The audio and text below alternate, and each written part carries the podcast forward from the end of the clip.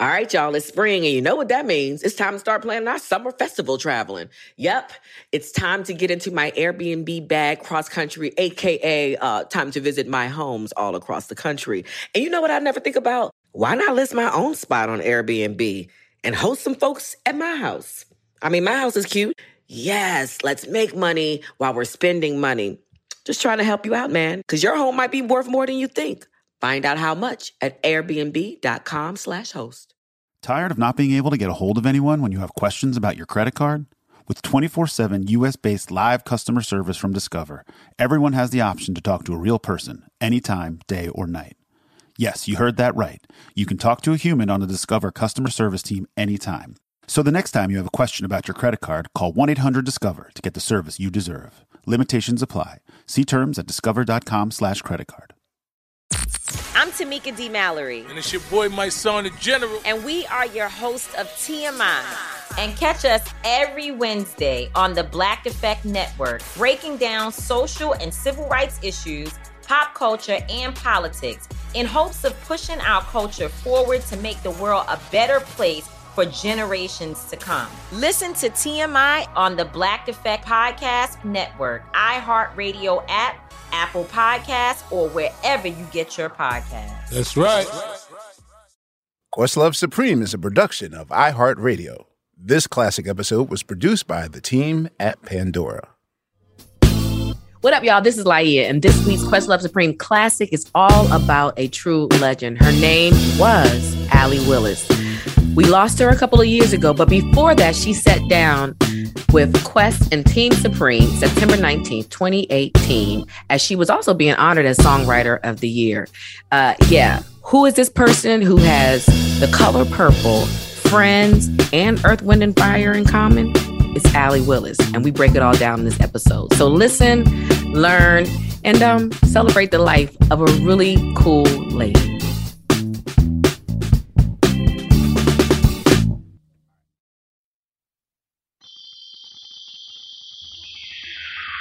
Suprema, su, su, Suprema roll It's like a duet. Suprema, su, su, Suprema roll call. Peter Paul Mary. Suprema, su, su, Suprema roll call. Suprema, su, su, Suprema roll call. I'm slightly out of it. Yeah, I'm a little sick. yeah, My favorite jam of all time yeah. is September by Taylor Swift. Ah! Suprema, Su, su, Suprema roll call. Suprema, su, su, Suprema roll call. My name is Sugar. Yeah, Always wanted to ask, yeah, how high were you yeah. when you wrote Neutron Dance? Suprema, su, su, Suprema roll call. Suprema, su, su, Suprema roll call. It's Laiya. Yeah, Allee's here. Get up. yeah, And I'm so hyped. yeah. We about to steer it up. Roll call. Suprema, su, su, Suprema roll call. Suprema, su, su, Suprema roll call. I am Allee Yeah. from the Valley, LA. Though I used to live in New York. Roll call. Suprema, I'll take that. Oh, Suprema roll call. had. Suprema, su, su, Suprema. I Roll thought it was. Detroit. Suprema, su, su, Suprema roll call. Suprema, su, su, Suprema roll call. Wow. Okay. It- we were a little scared when we started the theme because it was only. Yeah, I Normally it's like 19 billion of us. Uh, ladies and gentlemen, welcome to uh, a very anemic uh, Questlove Supreme. I'm your host, Questlove. Uh, the show must always go on. Uh, we're here today with uh, It's Laiya and Sugar Steve. Uh, Hello. hello, people. Uh, I will say that if you know me, or if you know us well at the uh, at Questlove Supreme, we've been here for a year and some change. Uh, then you know that we're all about looking under the hood to see what's under the surface, and today is no different. Uh, quick, quick backdrop story. So back in March, when uh, Taylor Swift pulled a uh, a, a master three Michelin star troll move Pissing all the aunties off. with her with her with her with her cover of the uh, the cousin Pete family reunion uh, barbecue approved rendition of September. Uh, most of us called the uh, the the raisin potato salad remix. Um, you know, uh, as expected, uh, Black Twitter was up in arms because that's what Taylor Swift does well. Um, but little did we know that we had a lesson coming to us, and so we were most of us were beyond certain that all the authors of that song Yes. uh, were the blackest of the black. We just we just knew we were spitting up all of our facts and everything, and You gonna disrespect the blackest song? I mean, we just yeah. That's that's the barbecue. Like to me, that's the blackest song since uh, coming up the rough side of the mountain. in my opinion. anyway, we just naturally assumed that the authors of the song were the members of Earth, Wind, and Fire, and um, that theory was extinguished quick fast. And uh, with the help of the University of Google, uh, we quickly discovered that our guest today uh, has indeed earned her uh, PhD, uh, her her lifetime barbecue pass, by writing.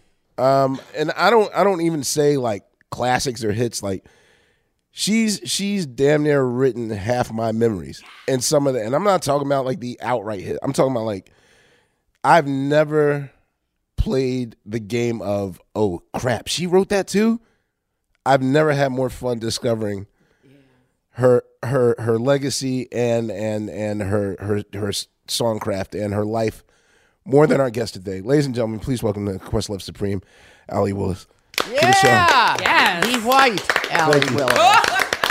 Motherfucking But the Alan right, Willis. but the right Allee Willis. The right yes. Allee Willis. Plus, everyone thinks I'm a black man. so when I, when, I, when I meet anyone, they go, "Shit, you're a woman and you're white."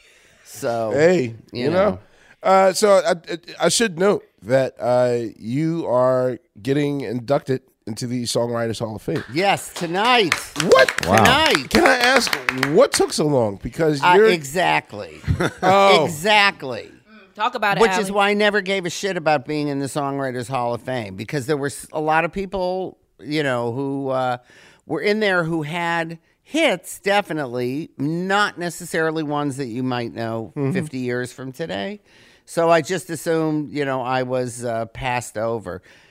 Didn't mean a lot to me. And then when I got it, I was so excited I couldn't stand it. So it does mean a lot. And I'm elated.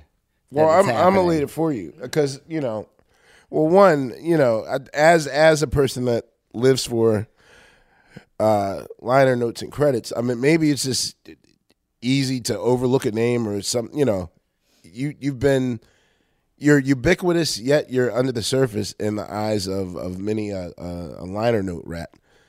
But once we discovered what you did, it was like, yeesh. Yeah, it's I, I you know I'm the world's best kept secret. So Well, hopefully, hopefully not for long. Um, so I want to go back to your beginnings. You were now, even though you said from the valley, and well, you I only got through half of that. I was uh, I was born in Detroit, the greatest city in the world. What part of Detroit? East or west? Uh, n- uh, Northwest. I went to Mumford. I never which- had a Northwest on the show. Yeah, Northwest. Um, a lot of people came out of my high school. The Winans went there. Ah. The Clark sisters went there. Earl Klugh, Jerry Bruckheimer. Ah, Jerry Bruckheimer from Detroit. he's from the Yeah. D? Oh yeah. What? Yeah. Wow. Yeah. So what was what was your entry into music? Because I know that you had a history as a a copywriter at Sony Yeah, or well, Columbia. yeah, Columbia, Columbia. I was a journalism major with a minor in advertising at the University of Wisconsin, and someone told me that they had advertising departments at record companies. yeah. So um, I got a job as a secretary at Columbia and Epic. Um, almost didn't get the job because I they sent me upstairs when I interviewed for a typing test, and I literally was on my eleventh time of failing. And the uh, What was the test? typing? Words Like per you had minute. to do. Pr- You know, like you had to do like hundred words a minute. I was like so at even twenty. so they like dictate something to you and you Yeah, you're actually reading something and you have to type. Um, Oh. And just, I wasn't getting it, but then the head of the advertising department called upstairs where I was taking the test and said send her down because they just found out that day that the secretary was quitting. So um, I got the job, but then within a month, I was bumped up to junior copywriter. So my I was in charge of all the minorities, which were blacks and women. That's all I cared about anyway.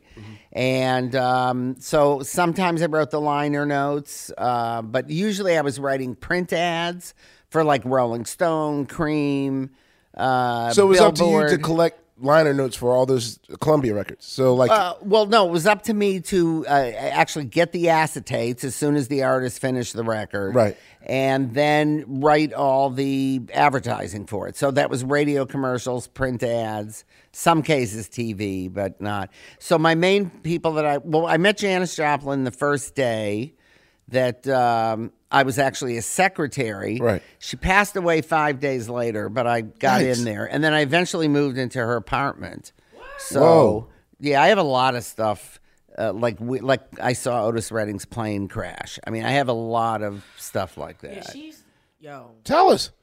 Uh, well, about Otis. Well, wait. Did, the, Or- well, oh. did we start with Janet? Because like you said, you met her, but Janis. I'm Janis. sorry, Janis. Well, and, and then I met was writing promo for uh, Pearl, the album that came out actually right after she died, but of course we didn't know she was going to die. So, um, uh, Johnny Cash, I did early stuff for. My main artist that I was in charge of, though, Laura Nyro, uh, Barbra Streisand, Blood, Sweat, and Tears.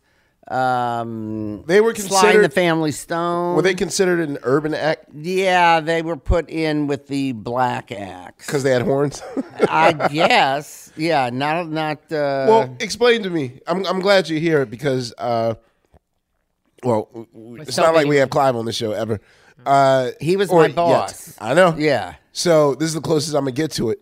Um, do you remember what the atmosphere was like when you guys were given the final master to "There's a Riot Going On"? Because I, I figured that on the heels of Stand and Woodstock and Yeah. the Greatest Hits record, it was like, oh, we're, this is gonna be the monster. Yeah. and you get it. And it's a whole other thing. Yeah, what was the Yeah. what was the room like? Um, uh, people who were diehard Sly fans loved it and felt like he was progressing. Uh, but I think most of the record company they wanted, you know, dance to the music Right. and everyday people, and they were getting, you know, thank you for letting me be myself, or you know, the slow version. yeah. Um, so it there it was a mix. I remember there was some like panic in the room that maybe this wasn't going to be a hit, you think? but uh, you know, Well, wait, we're forgetting something because like on your coming up from Detroit, yeah, I want to ask you at this point how your parents felt about your journey because Oh, we know that well. your daddy Yeah. wasn't really messing Oh, with the blacks. yeah. We can thank him for my career though, because the more resistant he Oh, the rebel was, move. Okay. the more it pushed me. Um, he was not a bigot though. He really wasn't a bigot. He did it more to push my buttons.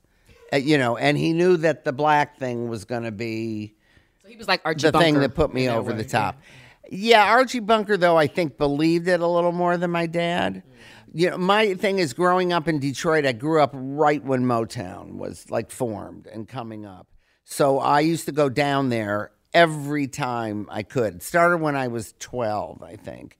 And uh, I would sit out on the front lawn because you could just watch people, you know, walking in and out. But most importantly, you could hear through the walls. Really? So, yeah. Certain instruments. You could hear bass, you could hear drums, sometimes you could hear background From the vocals. lawn. From the lawn. Yeah, because it was just in a little house. So, uh, you know, if you were sitting close enough to the house, which is how the Supremes got discovered, they were also sitting out in front. And uh, uh, I think Mickey Stevenson, who was head of A&R, came out on the front porch and said, can anyone sing? I mean, I wasn't So, there for that. How many people are sitting on the lawn on the Uh, you it- you had to be really dedicated. There were always like tourists around, but there were a few people who were like planted there. Was it a 24 hour operation? Yeah. I'm thinking of the safety. Like, okay, well, not to really blow up their spot, but like in Brooklyn, uh, the the the Daptone uh, headquarters, which Yeah. was uh, Sharon Jones's uh, Yeah. label and everything, like their operation is very similar, where it's in a neighborhood. Yeah. Um, I don't. I'm not quite certain or aware if the neighborhood knows what goes on in that house. Yeah. Um, but I always wonder, like with Motown, like was it a 24 hour operation? Was it secure? It's you know, when I mean, people are like, mm, I'm I trying was to break I in was there and- never I was never there at night, but my understanding is yes, 24 hours. Oh, okay. Yeah. Okay. Yeah. But, you know, during the day, there'd always be tourists there. Um, and then there would be, you know, the lawn sitters. Um, there's actually a little patch of dirt now, you know, today, uh, right in front of the big, uh, you know, those big uh, historical landmark, those green and gold. They're not plaques. They're big. They're like five feet tall. Okay. And it says Motown Studios and it gives the history. So there's a little patch of dirt because people stand there to read the plaque. But um, I'm really uh, friendly with everyone running Motown now, which is uh, ma- uh, headed by Berry Gordy's niece, Robin Terry. So uh, there's talk of naming that patch of dirt for my ass, basically. Really? yes, yes, which would be my proudest moment ever. So when did the Motown people, whether it be Berry or whoever the artist is, when did they discover that you were who you were? Like, cause Uh, not until Motown the musical opened. And- Really? yeah, because I never got inside. I was always outside. And then when, when September first came out, and then, and then Boogie Wonderland, um, the Detroit Free Press did a thing, you know, like the local girl makes good, and they that was the first time I was ever in the studio because they did the story in the studio. Then I never ever went back in until I did this project that I worked on for five years, and this would have been maybe 2014 that I actually got into Motown and we recorded a piece of the this project there, which was a uh, 5,000 Detroiters as lead singers uh, doing yeah. a song Right. about Detroit. Okay. Um, 5,000. 5,000 lead singers. Yeah. And uh, Greek chorus for yes. yeah, it was crazy. Took five years. There's also a visual component to it, all self funded. Okay. Nearly killed me, but I love that city and I'll do anything. And then uh, only uh, within this last year was I introduced to Robin Terry. They heard about my collection because I have a very vast uh, pop culture, kitsch, kitsch pop culture, Yes, though, kind of off the center line. So they came out to see it because I have a lot of Motown stuff, like really obscure stuff. And then I became inseparable from them. they So came to your house. That they came, yeah, felt they a- flew out for a day. Uh, and then just in Detroit, like three weeks ago, they threw me a party, and and I had my birthday uh, at Motown. That was a surprise uh, party that happened there. So everyone that was on the tour, her, you know, they stop. They play this little film when you start the tour. It's the. gr- Have you ever seen that film? Oh my god! No. Oh, you'll have a heart attack. Really? It's like classic Motown footage, but not that you usually see. like behind the scenes. And it's the first thing that they show you when you take the tour. So then they stopped the tour and they said, uh, you know, ladies and gentlemen, we know how much Motown means to, uh, you know, everyone, but there's a certain person that, you know, is here today because, you know, I never learned how to play. I write the music too, but I don't know how to play. And it's, I write the exact same way that I did when I sat out on the lawn because I'd learn bass parts because that's what you could hear. Or I'd learn like drum patterns. Right. And I still write that way. I'd like kind of hear something and, you know, then it, uh, it goes down. Anyway, so they, they said, you know, it meant more to this person than anyone. And then the whole place sang the happy birthday. It was pretty unbelievable. That is amazing. Yeah. That is amazing. you ain't fall out. So my Motown thing though is new, and I never met Berry Gordy, which was a quest of mine forever. And when Motown the musical opened in Detroit, it's at a theater that is literally right down the block from Motown. Um, and uh, but one of my friends directed Motown the musical, Charles Randolph Wright, and uh, he said, "You're meeting Berry Gordy." And I had uh, I had a camera because I have videoed my life since 1978. So um, Really? yes, literally every significant moment and trillions of the insignificant ones. And But nothing um, rated R. uh everything's Hey on man, there. it was the seventies. Everything's on there. And uh, anyway, so I, I saw Charles go off to Berry Gordy, and I could hear Berry Gordy going, She wrote what? Yes. She wrote what? Yes. And then I got to meet him. I have all of this on film. And, uh, you know, as I'm giving him kind of my final hug, I thanked him. And he said, No, thank you, which to me were the greatest words ever uttered to me in my life because I idolized him forever.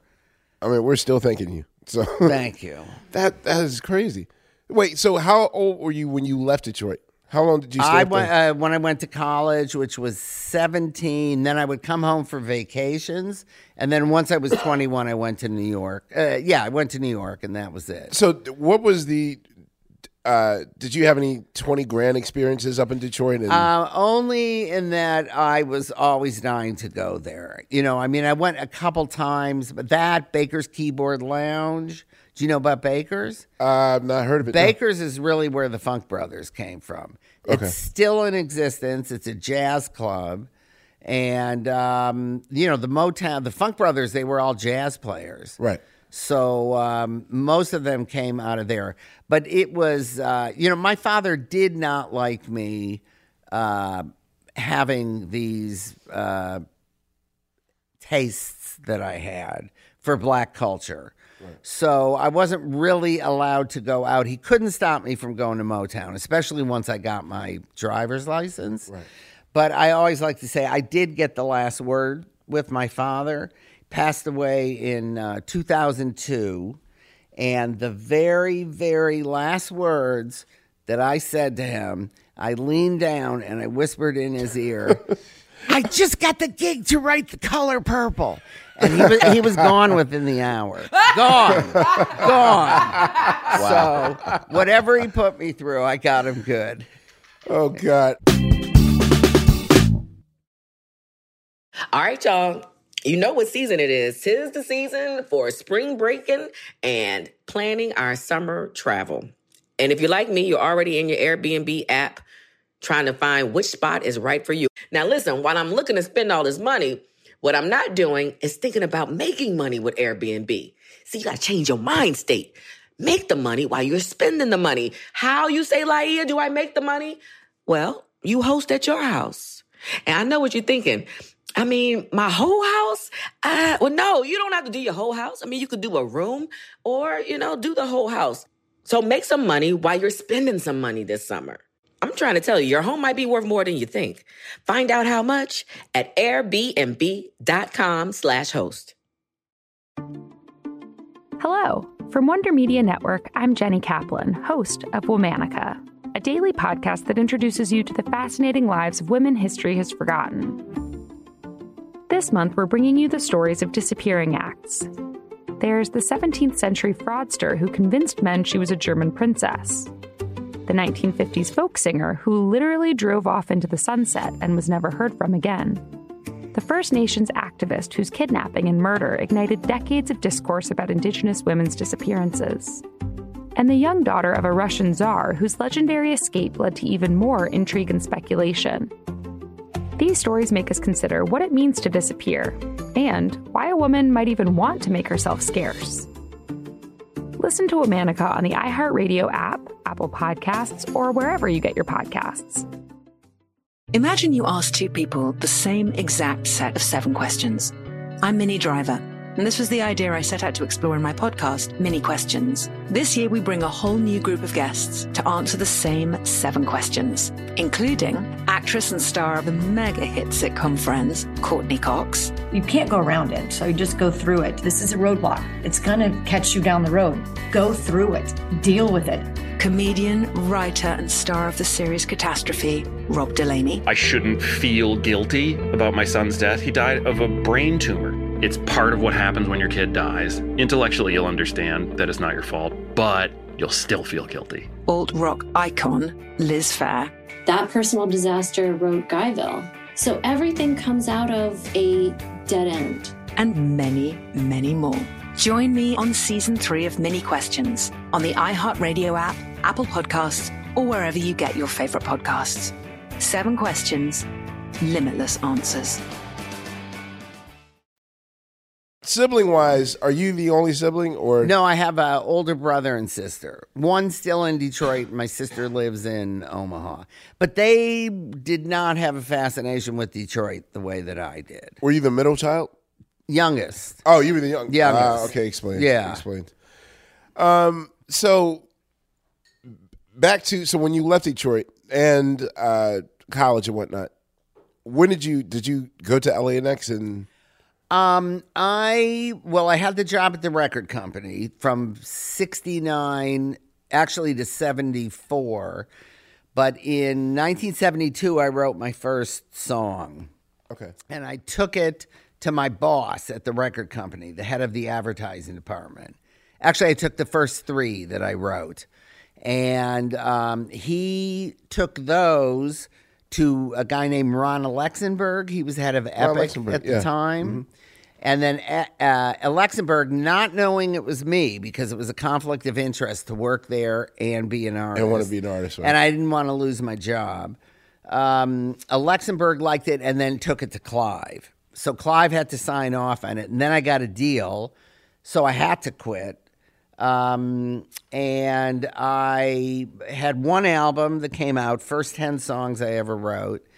Did not make a lot. It, it actually got great reviews, but it had zero sales. Okay. So um, a uh, I was doing four. I only did four live appearances. I was terrified of performing. Um, the first performance, they put me uh, opening for a folk singer. I had an all black band dressed as sequin vegetables, and everyone in my band like went on to do something great. Tell us. Wait, who's the Put a band book- members? Yeah, I'm about to say put it. Yeah. Don't be Uh, like well, James Gadson and all these one- like monsters. Uh, yeah, well, Bob Babbitt, who was uh, yeah, Your face. Wait, how? Yes.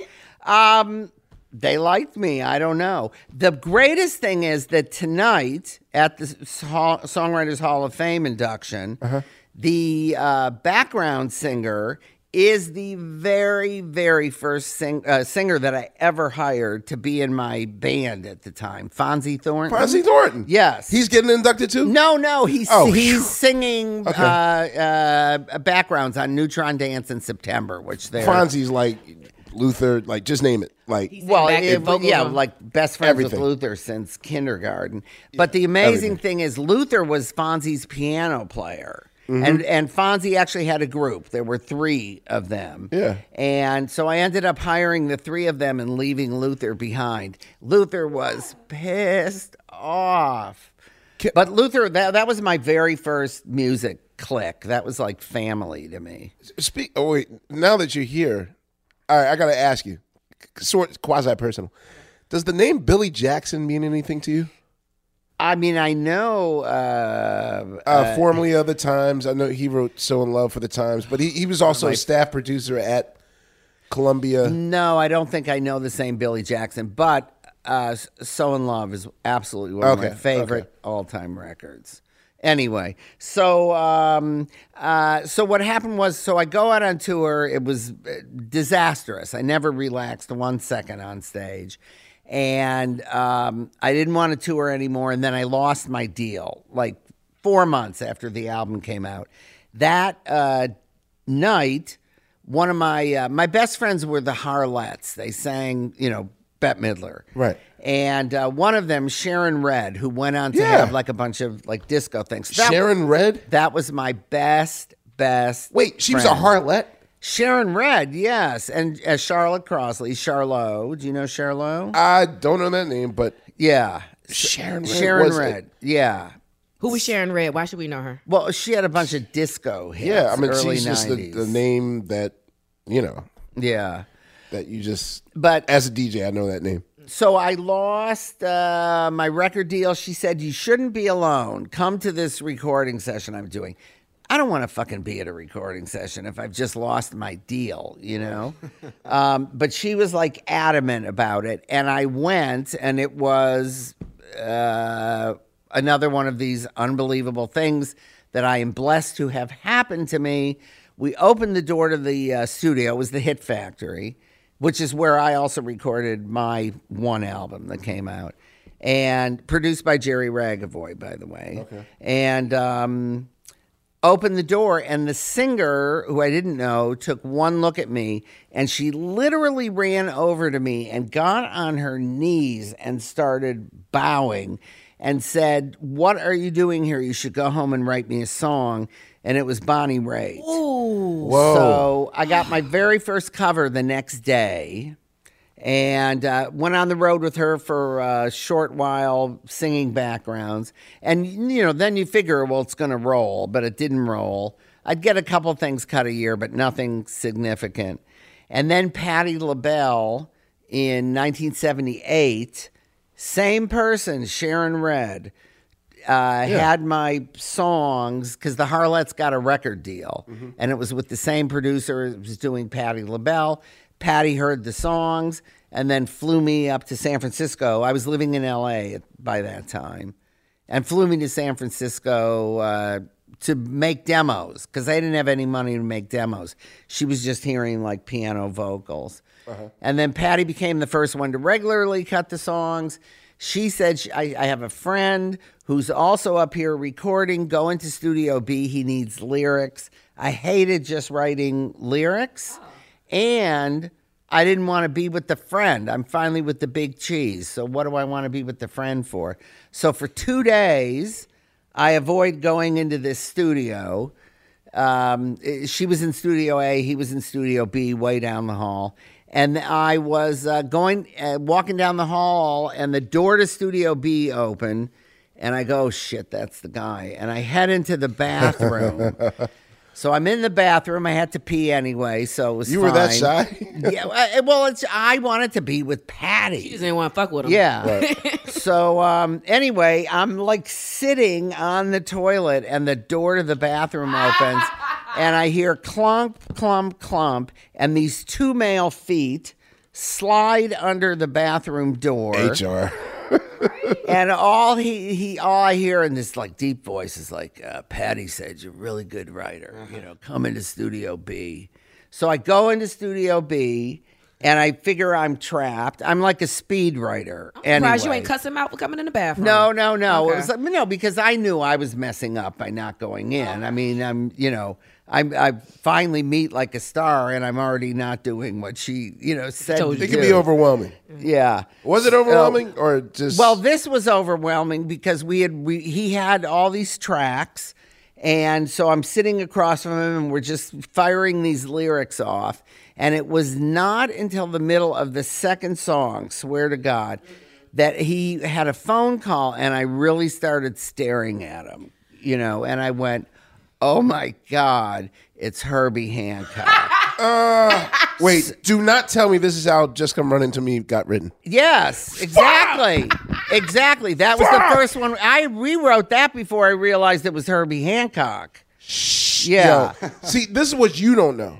And I can't even believe you know that song. No, you. This is what you don't know. That song is a very significant song. Wow. To my my generation, my clique. Wow. Another Detroiter that you might not be aware of, a producer named J Dilla. Oh, I mean, know, I am yeah. aware You've of- heard of that? Yeah. Yeah. Uh, he his gift. If, if you heard the term like oh musician's musician or songwriter Yeah, songwriter yeah. usually he's like an obscure person that the regular people don't get Yeah. but only the special people get yeah. He was the producers producers producers. Wow. so and not even to put myself in that category like only the special people got this guy. But what he managed to do of course you know how hip-hop works. Uh, a lot of work is derivative off of, Yeah. of other people you know sampling and all that stuff. So uh, which is weird i'm saying this as of this date 18 years ago uh, fantastic volume 2 came out today A- as of this speaking I'm sure that this will go on way. Yeah. this, this, this show will be on. in It'll still be the anniversary September. year, though. Right, It's right, fine. right. Yeah, but um, uh, you know, normally an, an album like Sunlight wouldn't have necessarily gotten a second look. Uh, I mean, it there's some classics on it, but it wasn't until J Dilla made us pay attention to it, Mm. And especially just come running to me. That means that's almost like you know you're tired of people telling you like how much the Friends theme means to them. I never get tired of it. But Well, yeah, I'm I sure get that you get it all the, the time. song myself. right? not it's, of people telling me. that's me. like yeah. for the Neo Soul generation. Yeah, yeah, yeah. That that means everything. like of all your like of all the things you've done. Yeah. That song means the most to me. That is so shocking because I couldn't even sing it to you now. That's like how little. I mean, I, I mean, was it's the reason why, like, Yeah. I hired uh, vocoder players and stuff. Even when Wow. Herbie, when Herbie comes around, it's like, really, like, th- that's what you want? Wow. Like, I got everything else. Like, why that song? Amazing. Well, we we wrote like three or four songs like that day, of which that was you know one of them, and then uh, it was the Feet Don't Fail It- Me Now. The next album, yeah, and it was almost like a sequel to it. yeah. But that's yo, dog. The, Wow. The fact that that almost didn't happen and you were avoiding him Oh, like the totally. It plague. only happened because he had nerve to come into the bathroom. I wish Bill was here, man. And Fonzi. So what, what Dilla song? Yeah, can you can you get Uh, a name, I'm please? sorry. Yes. I- okay. I- us some- so basically, uh, uh, okay, I'll, I'll play the uh, the original. Love, teach us. I, I haven't done this in so long because you know. I haven't heard it since then, bro. so basically, Literally, I have maybe the last time I heard this was 1980. uh, I listen to this about ten times a week. Wow. I don't understand how you write something like this without knowing how to write music. This Just follow along. I mean, because I didn't, I didn't know how to play, so I had to like teach myself. so he just, wrote the music first and told you to come with lyrics. yeah, music. Well, yeah, and then I sat with him and we wrote the lyrics. Yeah.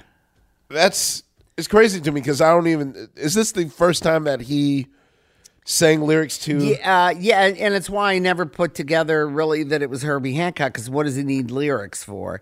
But he had just gotten the vocoder. Wait, Turner, I never I don't feel like I heard Her- Herbie sing before. Yeah. I used to have a crush on him when I was Yeah.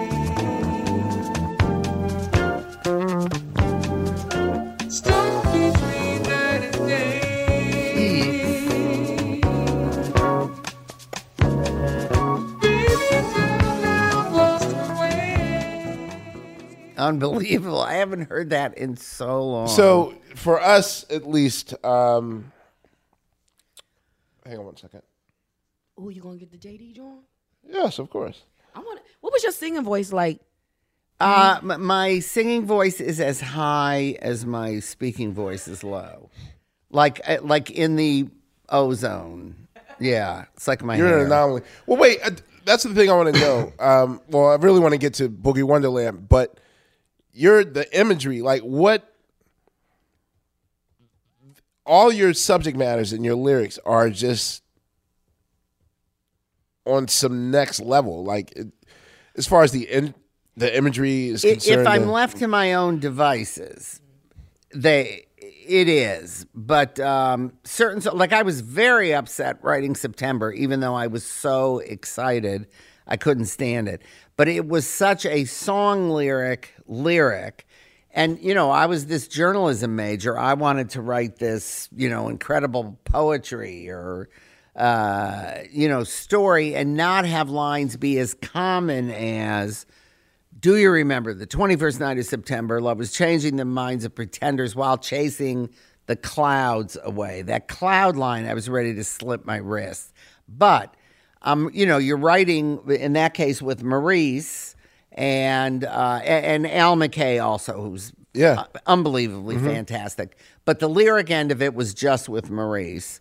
Um, it was so dark though, but for such a happy song. yeah. Well, dark is Boogie Wonderland. That's the one that's really dark. Well, in the verses. Yeah. But um but uh, I learned an incredible lesson, the single most important lesson of my songwriting career from Maurice during September, uh, because I was very. Um, he always used the term or, or the nonsensical word body on. Right. When he would write anything. So if it was like he was doing "That's the Way of the World," uh, you know, he would have gone, you know, Ba-dia, "Ba-dia, ba-dia." Right. yeah. Um, so that came right at the top of the chorus of September. You know, ah, say, do you remember? Badia, ah, dancing in September. Badia, ah, never was a cloudy day.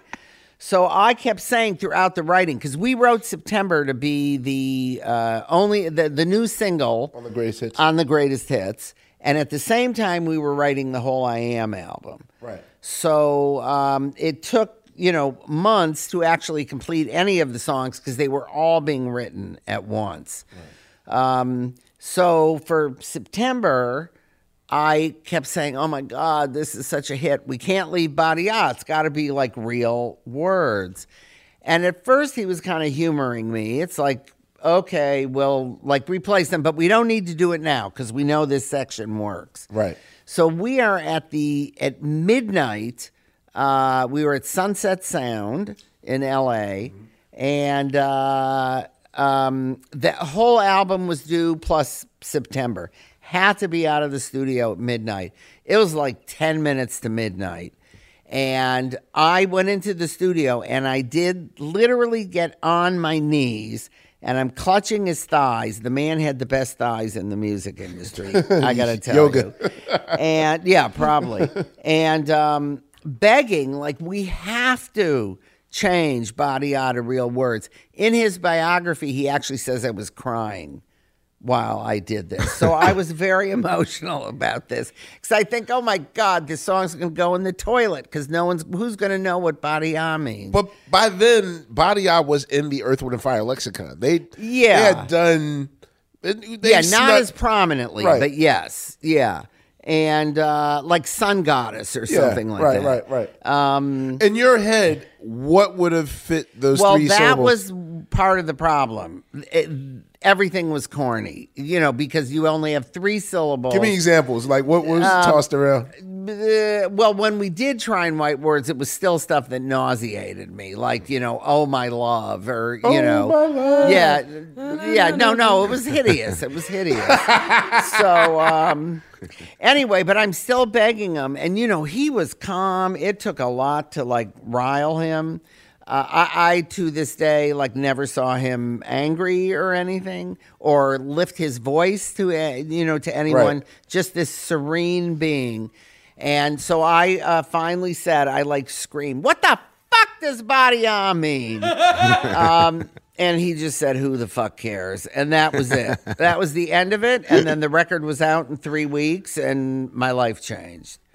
Our mm-hmm. tummies changed because that was the barbecue jam of all jams. Yeah, no, it still is. It's the song that wouldn't die. It, it's it literally gets bigger every year. Still need to know more about Body Eye. Like, where did Maurice? I mean, it's, it's just a random sound. They've just always, you know, since that's the way the world, no, since Open Our Eyes, they just. I could tell. I could tell you what body Bariyah means. Okay, Steve. It means cha-ching.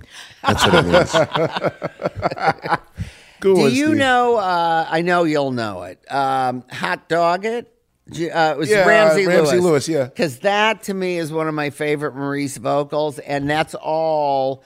Uh, ba, ba, ba, uh, I can't re- actually remember who's that dogging around is the only actual vocal in there. Right, right. Otherwise, it's all body, Body uh, eye, type, just phrases and sounds.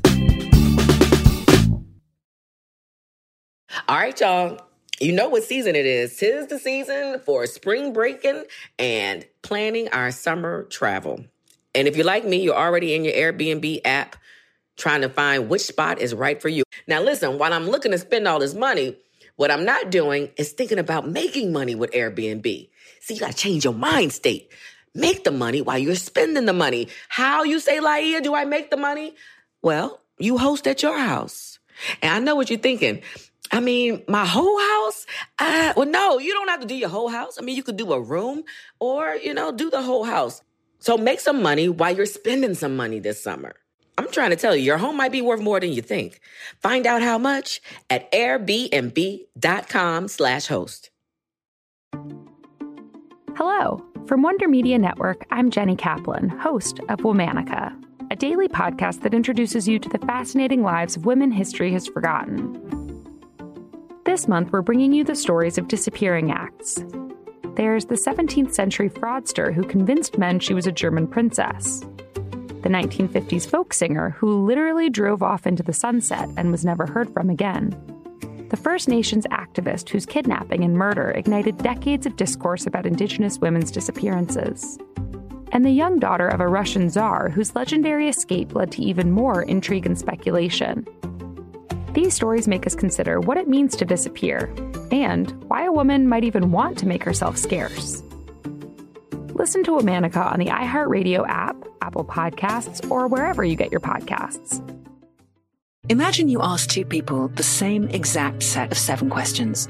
I'm Minnie Driver, and this was the idea I set out to explore in my podcast, Minnie Questions. This year, we bring a whole new group of guests to answer the same seven questions, including actress and star of the mega hit sitcom Friends, Courteney Cox, You can't go around it, so you just go through it. This is a roadblock. It's gonna catch you down the road.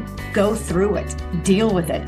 comedian, writer, and star of the series Catastrophe, Rob Delaney. I shouldn't feel guilty about my son's death. He died of a brain tumor. It's part of what happens when your kid dies. Intellectually, you'll understand that it's not your fault, but you'll still feel guilty. alt rock icon, Liz Phair, That personal disaster wrote Guyville.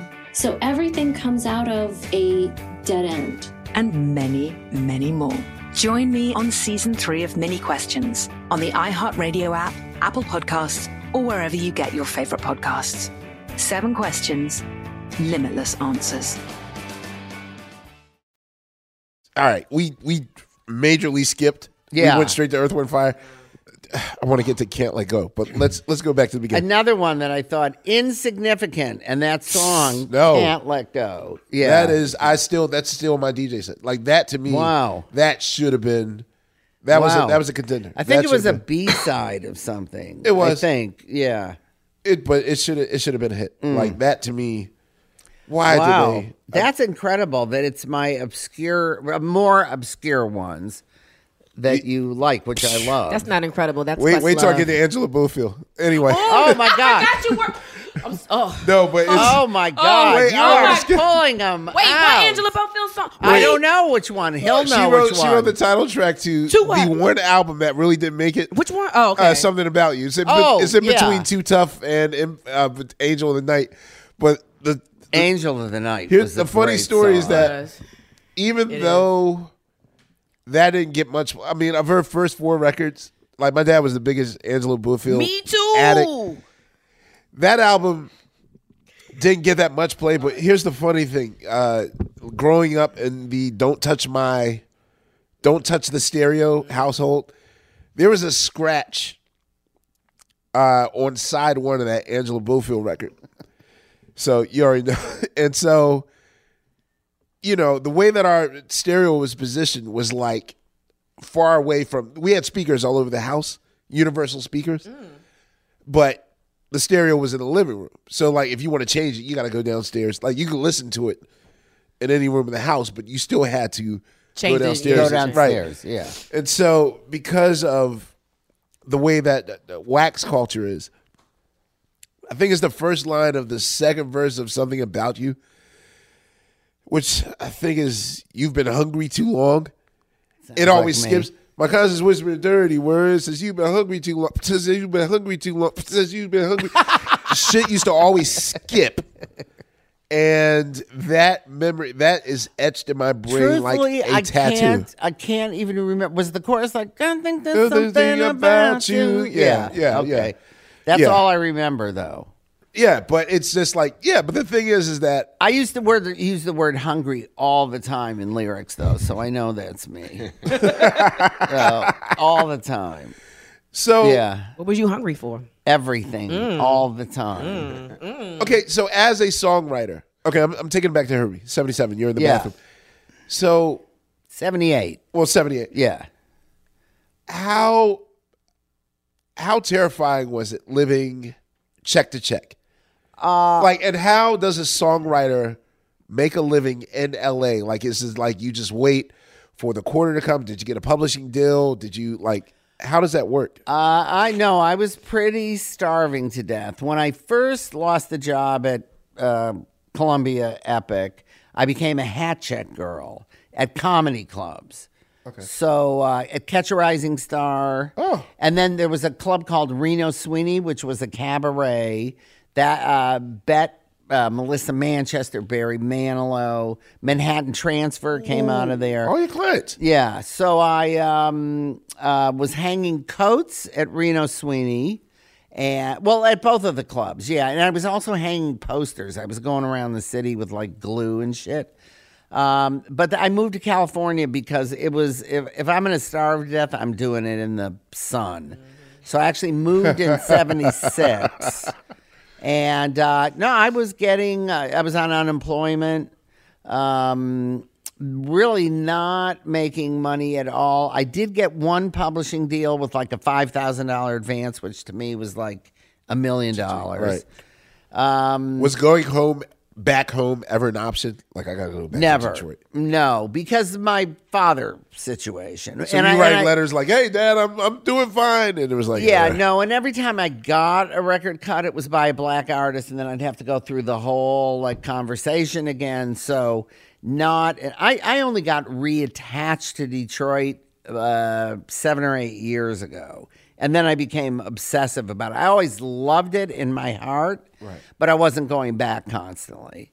Um, so So uh, he wasn't impressed with September and Dad. I got a number one hit. Not blah, blah, to blah, not to my face, but I always heard from all my friends like, you know, if we see your dad walking down the street, we got to go to the other side because he'll talk about you for two hours, Aw. and he'll show us clip. He'll show them clippings and all of this, but not not to me. Okay, really didn't give it up until right at the end, and then I sent him out with the color purple. So So even so, how do songwriters get paid? Is the artist like, okay, I, I, I see you're starving. Here's here's a couple hundred bucks just to keep you on your Mm, feet. It, it was real. You know, all my friends were songwriters. I, my whole little clique. Some became performers. Those people were making money. But the ones who were just songwriters, we were basically just starving together. It was quite an illustrious group. Everyone went on to like have hits, and all pretty much around the same time. We all kind of hit at the same time. But uh, no, we were collecting unemployment and. Um, really that's it. Like when Patti LaBelle paid for me to go to San Francisco, that was it. It's you know my the the Harlettes were up there, you know, which is how she heard it. So they were like giving me money for food, and she paid for the ticket. So So uh, that Tasty album, uh, Yeah. Patti, was that the only time you worked with her before you got to Stir It Up? uh, I was on a couple albums of her. I had a couple songs per album. Okay, okay. For two or three albums. Yeah, Stir It Up was like way after. Well, relatively way after. Okay, okay. Uh, so with, uh, I know that you also. Okay, I got to get to. It's it's, big and be asked. No, it's a lot, but.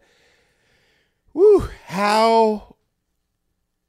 What was on your mind with Boogie Wonderland? I can tell you exactly. I've been waiting for this moment. I can all tell you. my She got life. some other jewels she holding for you too. Don't All right. forget about the other one with Greg Phillinganes. Go ahead. Oh, oh, Oh, yeah, yeah, yeah. yeah. Okay.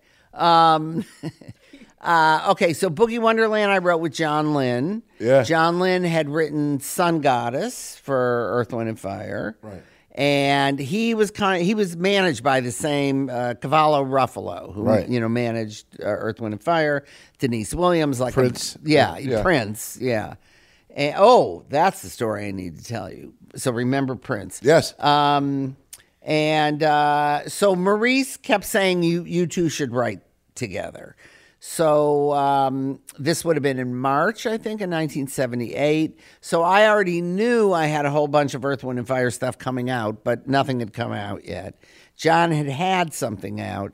And uh, we wanted to use the word boogie because every song had boogie in it at that time. Right. But we didn't want to use it in the normal sense of the word, which, you know, to dance. And um, I, the night before, had seen the movie Looking for Mr. Goodbar. Which Diane Keaton movie. Yeah. She goes out to discos every night. Like her life is completely falling apart. But she gets into the club and, you know, her life is all of a sudden magical. And she brings home a different guy every night to sleep with. And uh, the audience is led to believe that one of these guys is a serial killer. Not what you thought you were going to hear for Boogie Wonderland. So we wanted to write a song about someone whose life was falling apart, but would escape into this world of dance every night where everything would be okay. So we knew we wanted a really dark verse and we wanted a really sparkling, happy chorus. So um, the uh, and we wrote the song actually in order. Um, so the uh, you know that verse, which people always come up to me and they say, "Boogie Wonderland, it's such a happy song," and I always say, "Have you listened to the lyric?" Never. So, but people sing it like you know, you sing it phonetically. People sing along with it, but they don't know what they're singing. So the verse is uh, midnight creeps so slowly into hearts of men who need more than they get.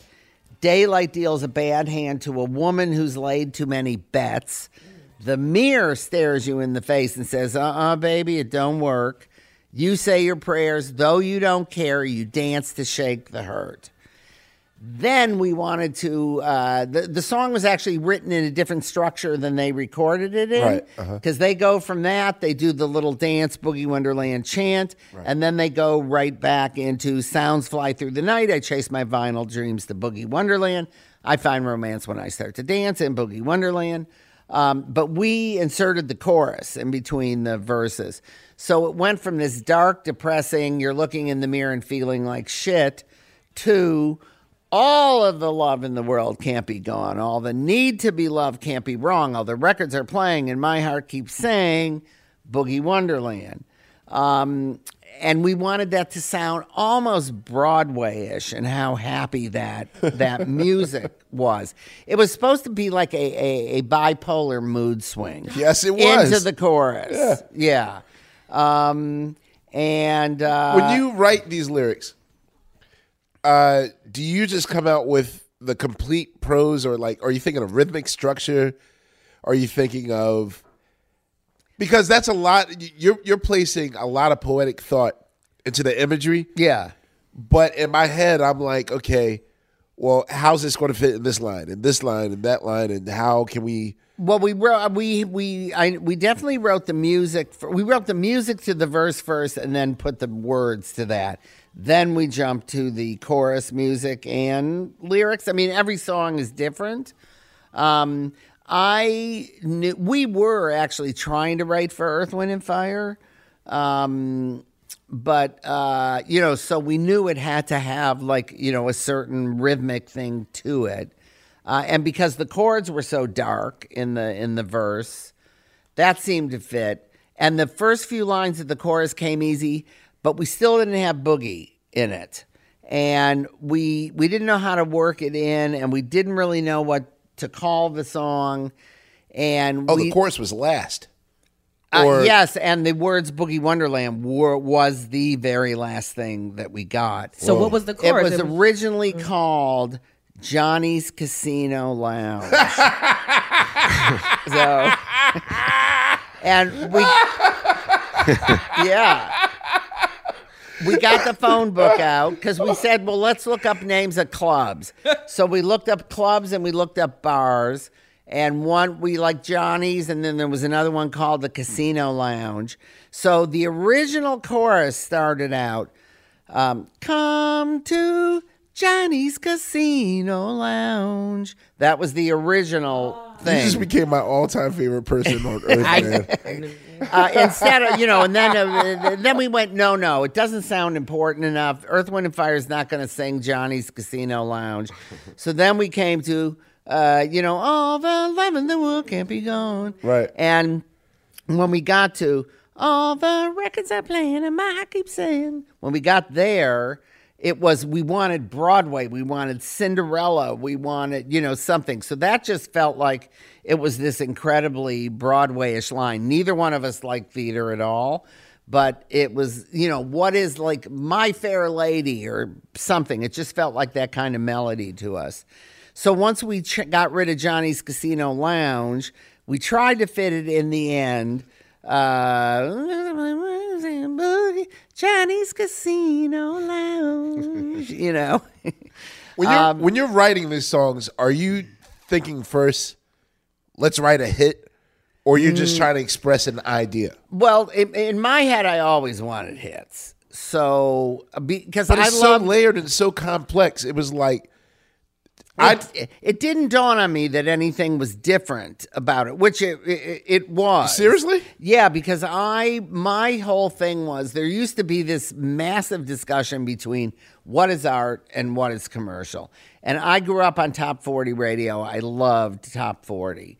So to me, the greatest songs were when you could mesh those two things together as opposed to making a decision between going one way or the other.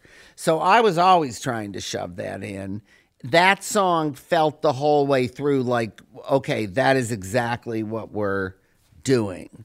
So, um, but I, but uh, Boogie Wonderland only came about because we realized that even though we set out to write a song using that word, we hadn't used it. So we went, okay, screw it. Instead of the club name, Boogie Wonderland is going to be uh, uh, uh, what this needs to be is the state of mind that this person is in when they go into the club. So that state of mind became Boogie Wonderland. So, are you having these philosophical discussions Yes. as you're doing it? Yes, and I love writing that way. So, is there like a a, a, a, a vision board or something like? Okay, so what do Uh, we want to write about? And I mean, you know, I I I have written with thousands of stupid people. thousands.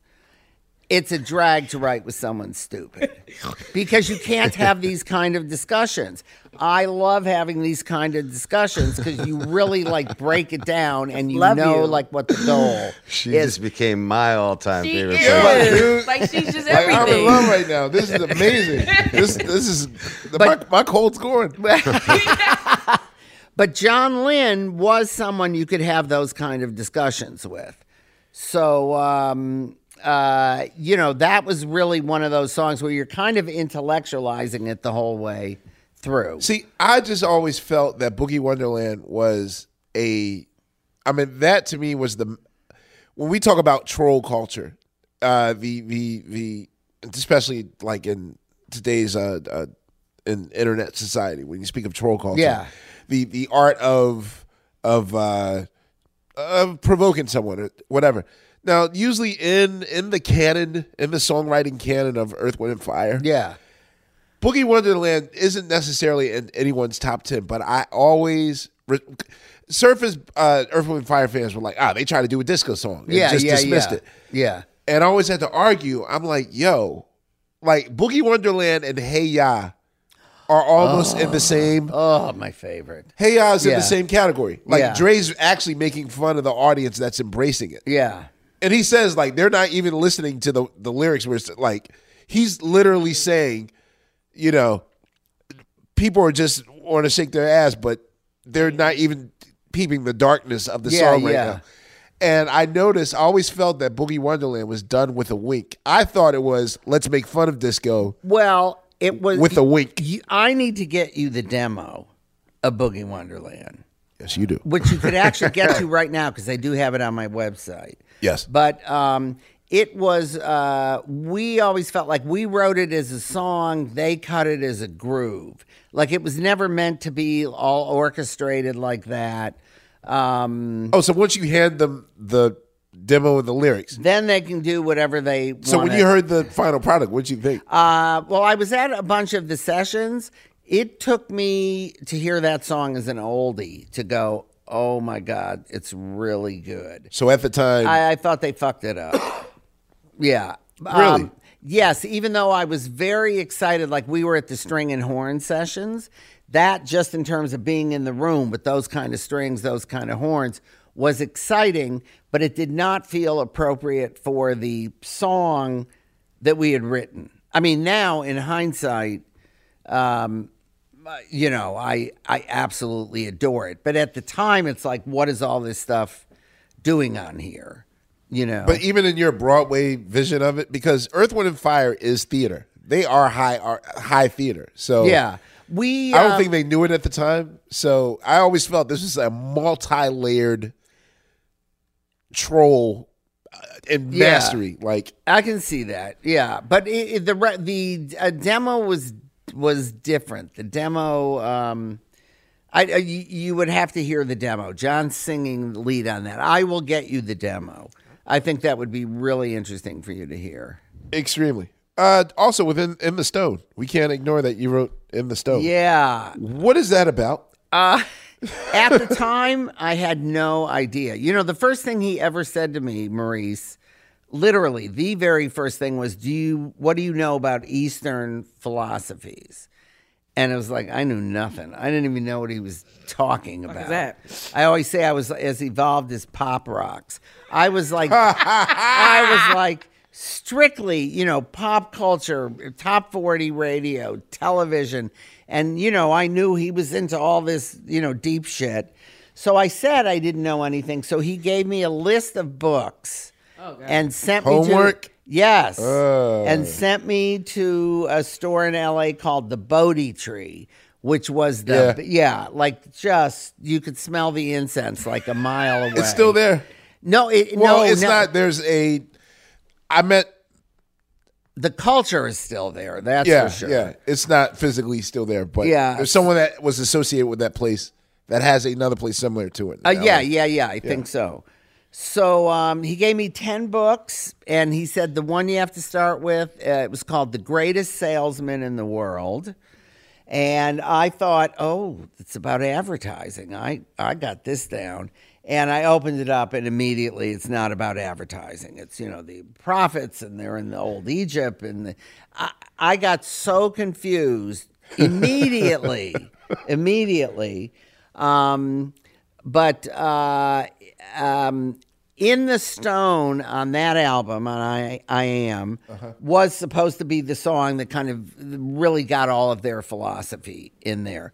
So I never understood it as we were writing. He would basically tell me what he wanted to say, and I would give him ten different lines that that said that.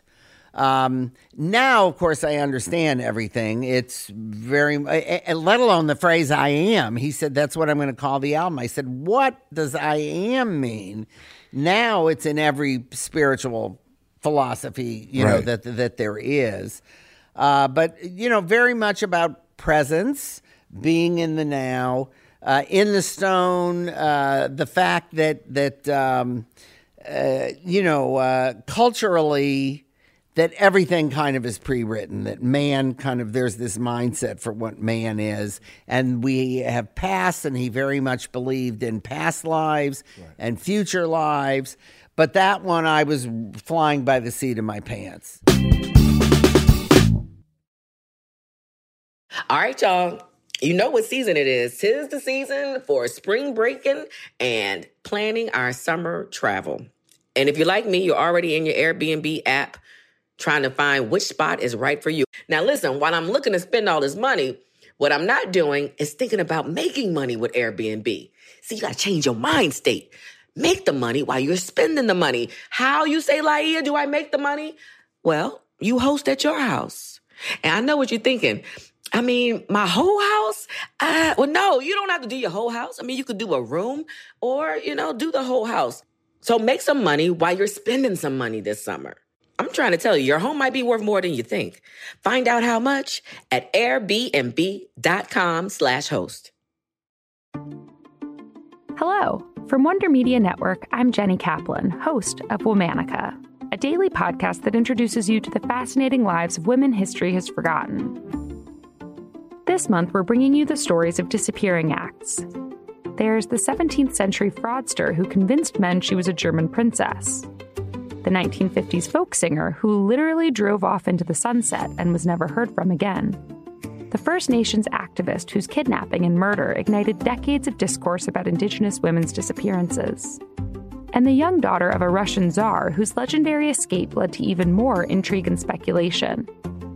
These stories make us consider what it means to disappear and why a woman might even want to make herself scarce. Listen to Womanica on the iHeartRadio app, Apple Podcasts, or wherever you get your podcasts. Imagine you ask two people the same exact set of seven questions. I'm Minnie Driver, And this was the idea I set out to explore in my podcast, Minnie Questions. This year, we bring a whole new group of guests to answer the same seven questions, including actress and star of the mega hit sitcom Friends, Courteney Cox, You can't go around it, so you just go through it. This is a roadblock. It's going to catch you down the road. Go through it, deal with it. comedian, writer, and star of the series Catastrophe, Rob Delaney. I shouldn't feel guilty about my son's death. He died of a brain tumor. It's part of what happens when your kid dies. Intellectually, you'll understand that it's not your fault, but you'll still feel guilty. alt rock icon, Liz Phair, That personal disaster wrote Guyville. So everything comes out of a dead end. and many, many more. Join me on season three of Minnie Questions on the iHeartRadio app, Apple Podcasts, or wherever you get your favorite podcasts. Seven questions, limitless answers. Did you have a good rapport and friendship with Maurice White? I'm only asking because uh, what makes I Am really significant is the fact that even though, even though, all right, so, uh, uh and uh, Steve, even though Maurice is Richard Nichols, uh, which was Charles Stepney, yeah, passed away, uh, kind of leaving him to hold the ball and hold everything together. Yeah. Which I mean, for the all in all record, I felt like the, the just the sheer adrenaline of okay, now I have to drive this car and make Charles proud of me. Yeah. But I always felt like because you you I mean you come into play, but also David Foster. He brought us the same day. We were both brought in. You two were brought this. Did you guys work together per se, or were you like separate camps? Uh, no, on some songs together, and then I also did. He had a solo album with Jay Graydon called Airplay. Okay. Uh, oh yeah, the, uh, yeah. So Graydon and Foster were kind of a team at that point. You know what? I've had that Airplay album forever. I didn't know that was David Foster. Yeah, yeah. Oh, okay. Yeah. Sings on that record? Yeah, Yeah. Oh, yeah. wow. I- another think, person uh, I've never heard I, I can't remember the single. I think "Could It Be All Right," something like that. It, it's a yacht rock classic. Oh, okay. Yeah. Oh, I like it then. Okay. Yeah. Well, I Um, mean, if you like dentist Office rock, Yeah, it's, a, yacht it's rock, not a smooth LA. It's not a classic. Well, no, no, no. but I love like that cheesy Kenny Loggins. You like kitsch art? I love. Yes. I love kitsch music. I yes, love. I do too. Yeah, so I, I do too. the Airplay album is is right up there. Yeah, yeah, yeah. It was very 1981, which Yeah. is when it was. Yeah. All that L.A. musician Toto Yeah. sound, and I, I live for that stuff. Wait, are you To- pivoting? oh sorry. no, Toto uh, was recording next door to us the whole way through. I am. We had both studios locked out for like a year at- Sunset Sound Really? or at Hollywood. No, uh, yeah, I am was cut both at Hollywood Sound and at uh, Sunset Sound. I have a good Hollywood Sound story. Tell us. Because Verdine, well, Michael Jackson was recording next door to us a lot of the time. He would record during the day. Toto would come in at night. Um, and uh, so Verdine kept saying, Michael Jackson wants to meet you. And um, it just, we never coincided that we were there at the same time. And I think it was 81, I guess. Finally, we're there at the same time. And he said, Let's go right now. He's there. I go in. Michael Jackson stands up. We he grabs my hand. We're shaking hands. And someone runs into the studio and says, Richard Pryor just set himself on fire. Whoa. And Michael Jackson's hand just like went limp in my hand and he like fell back. And I thought, I got to go now. And that was the only time I met Michael Jackson. It's not to laugh at, but That's- No, that's- that's it's- the now I remember that. Were you alive back then? Yes. Um, um, oh, for the record, no, but yes. I remember, yo, that was in April of '80. 80? Was it 80? Yeah. Yeah, I, I, yeah, that Mm. when that news hit, my aunt like lost it. Yeah. That was something else. Anyway. Wait, uh, so and quick speaking story. of Michael Jackson, then we bring up Greg Phillinganes, who's one of her besties. Yeah, Uh, yeah, I go way back with him. He we love like, Greg. Yeah, Greg is played a favorite on the show. Yeah, no, I've heard the the podcast. So, Uh-huh. Um, But the question you were going to, you going to, no, I know you asked him a question, and I don't. He either didn't know the answer or didn't a- answer.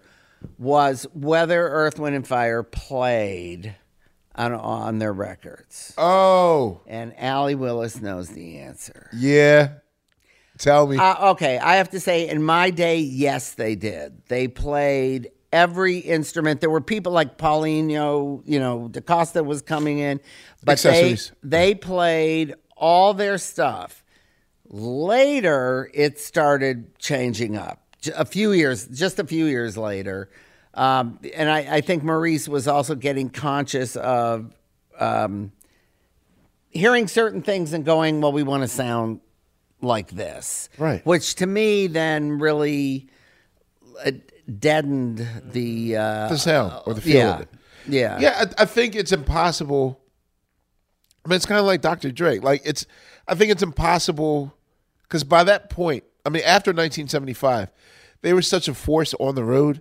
Or mm-hmm. uh, uh, I'll give a better example, like the Beach Boys, to the point where if if as a unit, the Beach Boys were always touring on the road, mm-hmm. and kind of Brian was was at, at home, Yeah. maintaining that.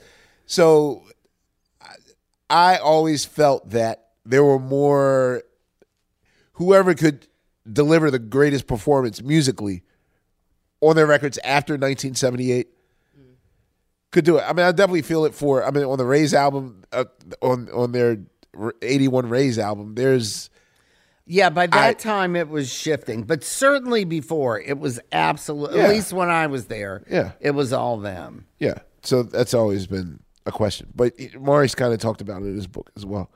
Um, okay. So I always felt that you were the spiritual whisper. You have to tell me about working with Narada Michael Walden.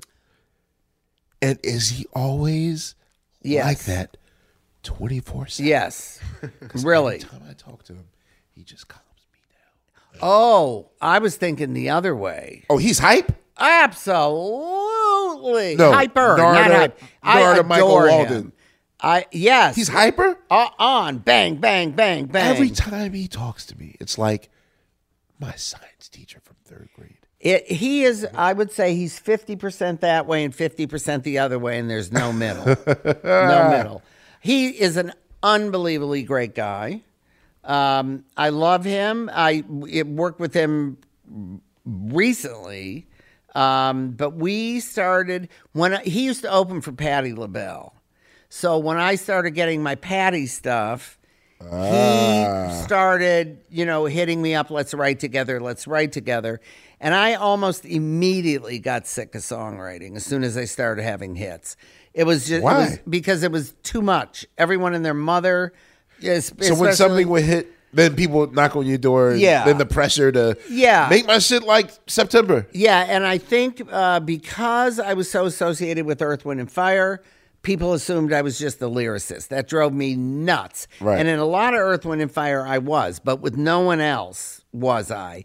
And it never was as interesting for me just writing lyrics as, you know, versus writing music and lyrics. So by the time Narada got to me, which was after September was out, um, I I was trying to weed out who you know. Um, I, I was I was writing. I was getting over hundred songs cut a year, which so I was a machine. I would write five six hundred songs a year. I mean, I was writing three four songs a day. Wow. So how do you not get numb from that process? I did. I I stopped enjoying it almost as soon as I had hits. And how do you so what's your creative? life? What's your creative process? Because the number for you to churn out that many a day, it's like how do you not get it writer's was block? it was mostly writing lyrics and i just started hating it it was exciting at first because you get on everyone's album but i didn't think uh, musically most of the time it's like if, if i had been co-writing the music bar five we would have been somewhere else you know Right. so um, it eventually led to it led to really me being kind of miserable the more songs I got cut. Between 80, 81 is when I really started feeling like I, I can't keep doing this. This is it's going to make me hate music. Really? Uh, yeah. And then 83 uh, it happened with a um, Manhattan Transfer uh, song. They they had me write lyrics. There was a uh, Spyro Gyra song called Shaker Song. Right. And so they had me and uh, David Lasley, who was a frequent collaborator of mine, incredible, um, put lyrics to it. It's like, what are we going to do with, yeah. with Shaker? Uh, You know, what what is that? And it took us forever. You know, we finally figured out, oh, he can't shake her as opposed to Shaker. Uh, but what they wanted was a jazz song where every single phrase had a lyric to it with very little repeat. So it, it was a four page single space lyric. If That you just went looked at it. linear? That went linear. Uh, you know, the were four lines repeated where Shaker was. It would repeat. Otherwise, it constantly changed. Took forever to write. Um, so they, uh, I was really good friends with all of them, and they called up 1981. This was. I was already at the point of like, I I'm not interested in doing this anymore. It's just it, it, it's too much because you write that many songs. What is there to say? Um, and, and I'm writing mostly to music that I didn't care about, but I was getting on these huge albums. Right. So um, uh, Tim Hauser was the you know Yeah. hi- his group.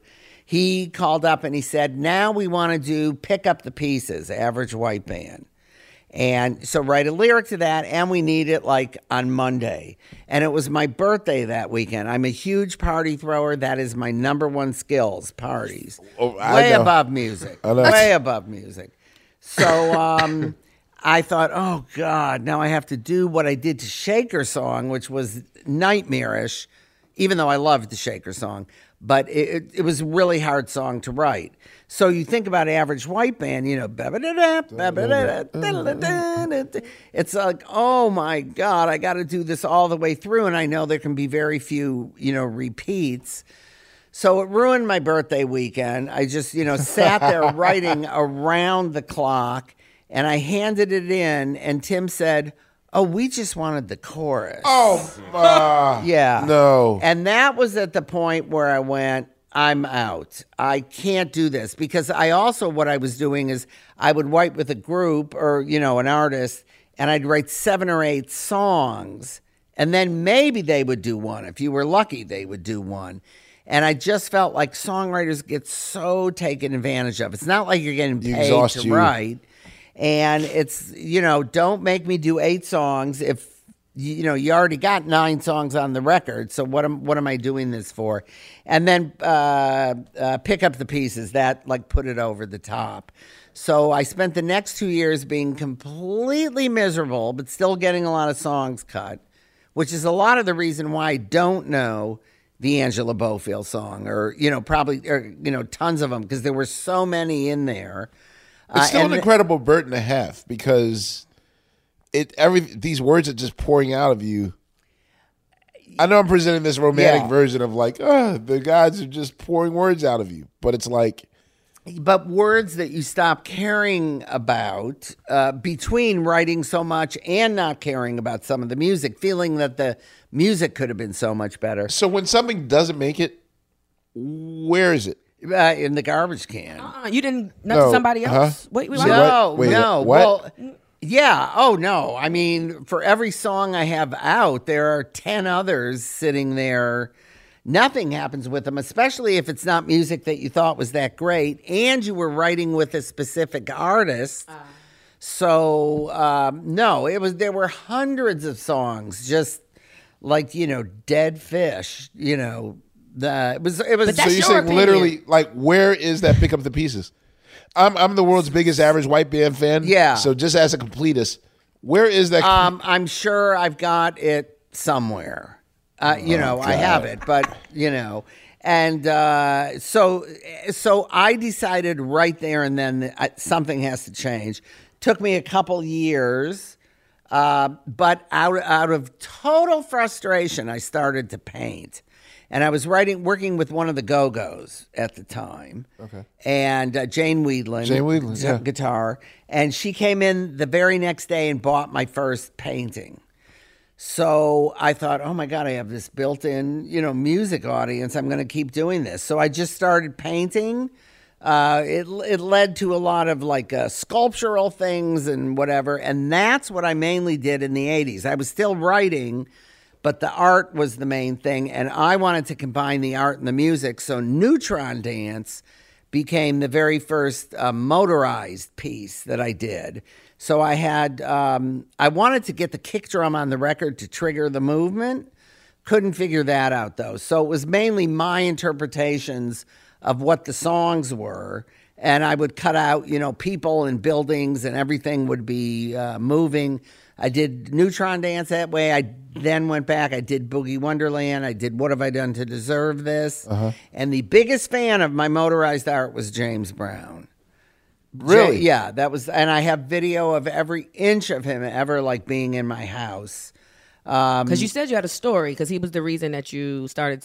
S- well, right? he, James, you know, I, I always collected memorabilia, and I loved black memorabilia, specifically late '60s, early '70s, massive afros, the fashions. Talk about what you, have. know. What's it? What's what's in your? Like, oh my God! it's unspeakable now. But Uh, yeah, unspeakable. You need a trip to Willis Wonderland. That's what you Next need. Next LA. we will Yeah. make one.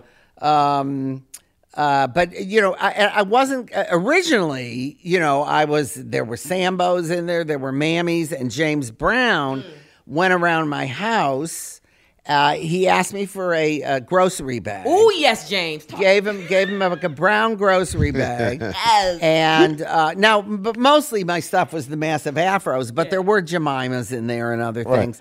And he would go and he would pick it up and he'd hold it about four feet in the air, and then he'd go bing, and he'd let his hand go, and you could hear it smashing in the bag.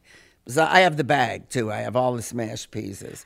So um, That's like an art piece you could make. From yeah, that. no, I know, I know. So uh, he was the one that really said this stuff is not cool, and but the rest of my stuff, he said you have to keep collecting this because black people did not know these things were around. There wasn't enough money to distribute stuff.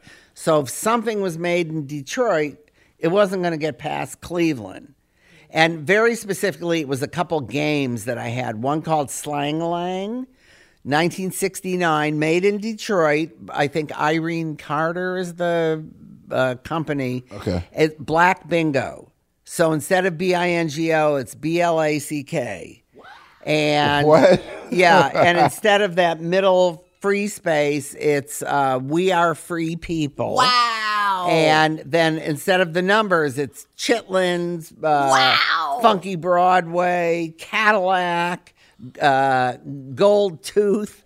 I mean, amazing stuff. It is Oh, it's. Timothy and we're here right now from the Smithsonian. She might have it. Actually, have you talked to the Smithsonian about some of your stuff? No. Uh, you're not. You, you're like you're not. Oh no, I'm re- I'm ready to talk. I, yeah. I have to make an introduction Yeah. to Timothy Anne uh, Burnside at, at the Smithsonian. Who? Well, wait, this is an unbelievable conversation because in 2020, I was supposed to have um, a uh, pretty major exhibition of my collection and my work and how it worked together.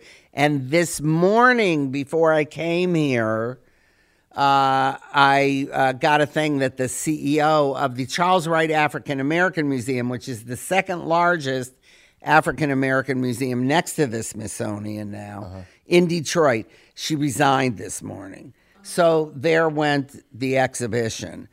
So yes, Fate. So looking for a new home? introduce Yeah. me. Yeah, Yeah. yeah. I, I, yeah. As soon as we're done. Yeah, you- I- have you been have there?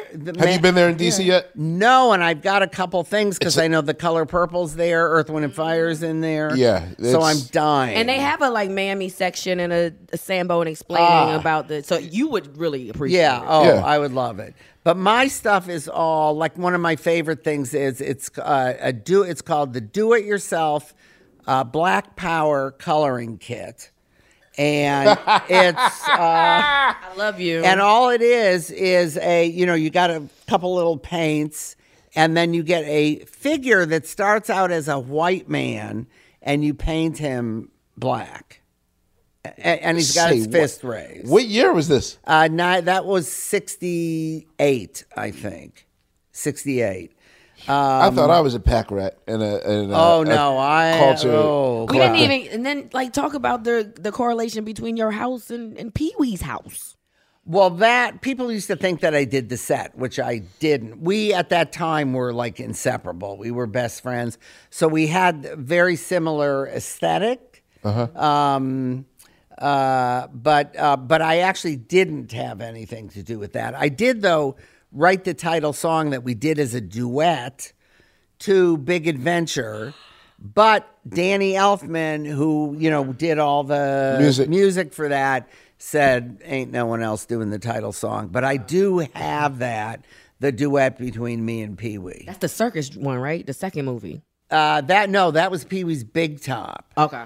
Uh, I was a big Pee Wee fan. It was yeah. Big Adventure was the, The first one. original. Yeah, on the bike with- yeah. Wait, you wrote lyrics to that theme? Yes, and Greg. No, no, no, no, no, no, no, no, no. No, that was Mark Mothersbaugh. Did Okay. all that. Because Uh, no, this that's is my one- alarm music. It is. It's awesome. Really? Yeah. The, um, no, the only thing that came that out. really was loaded, right, Steve?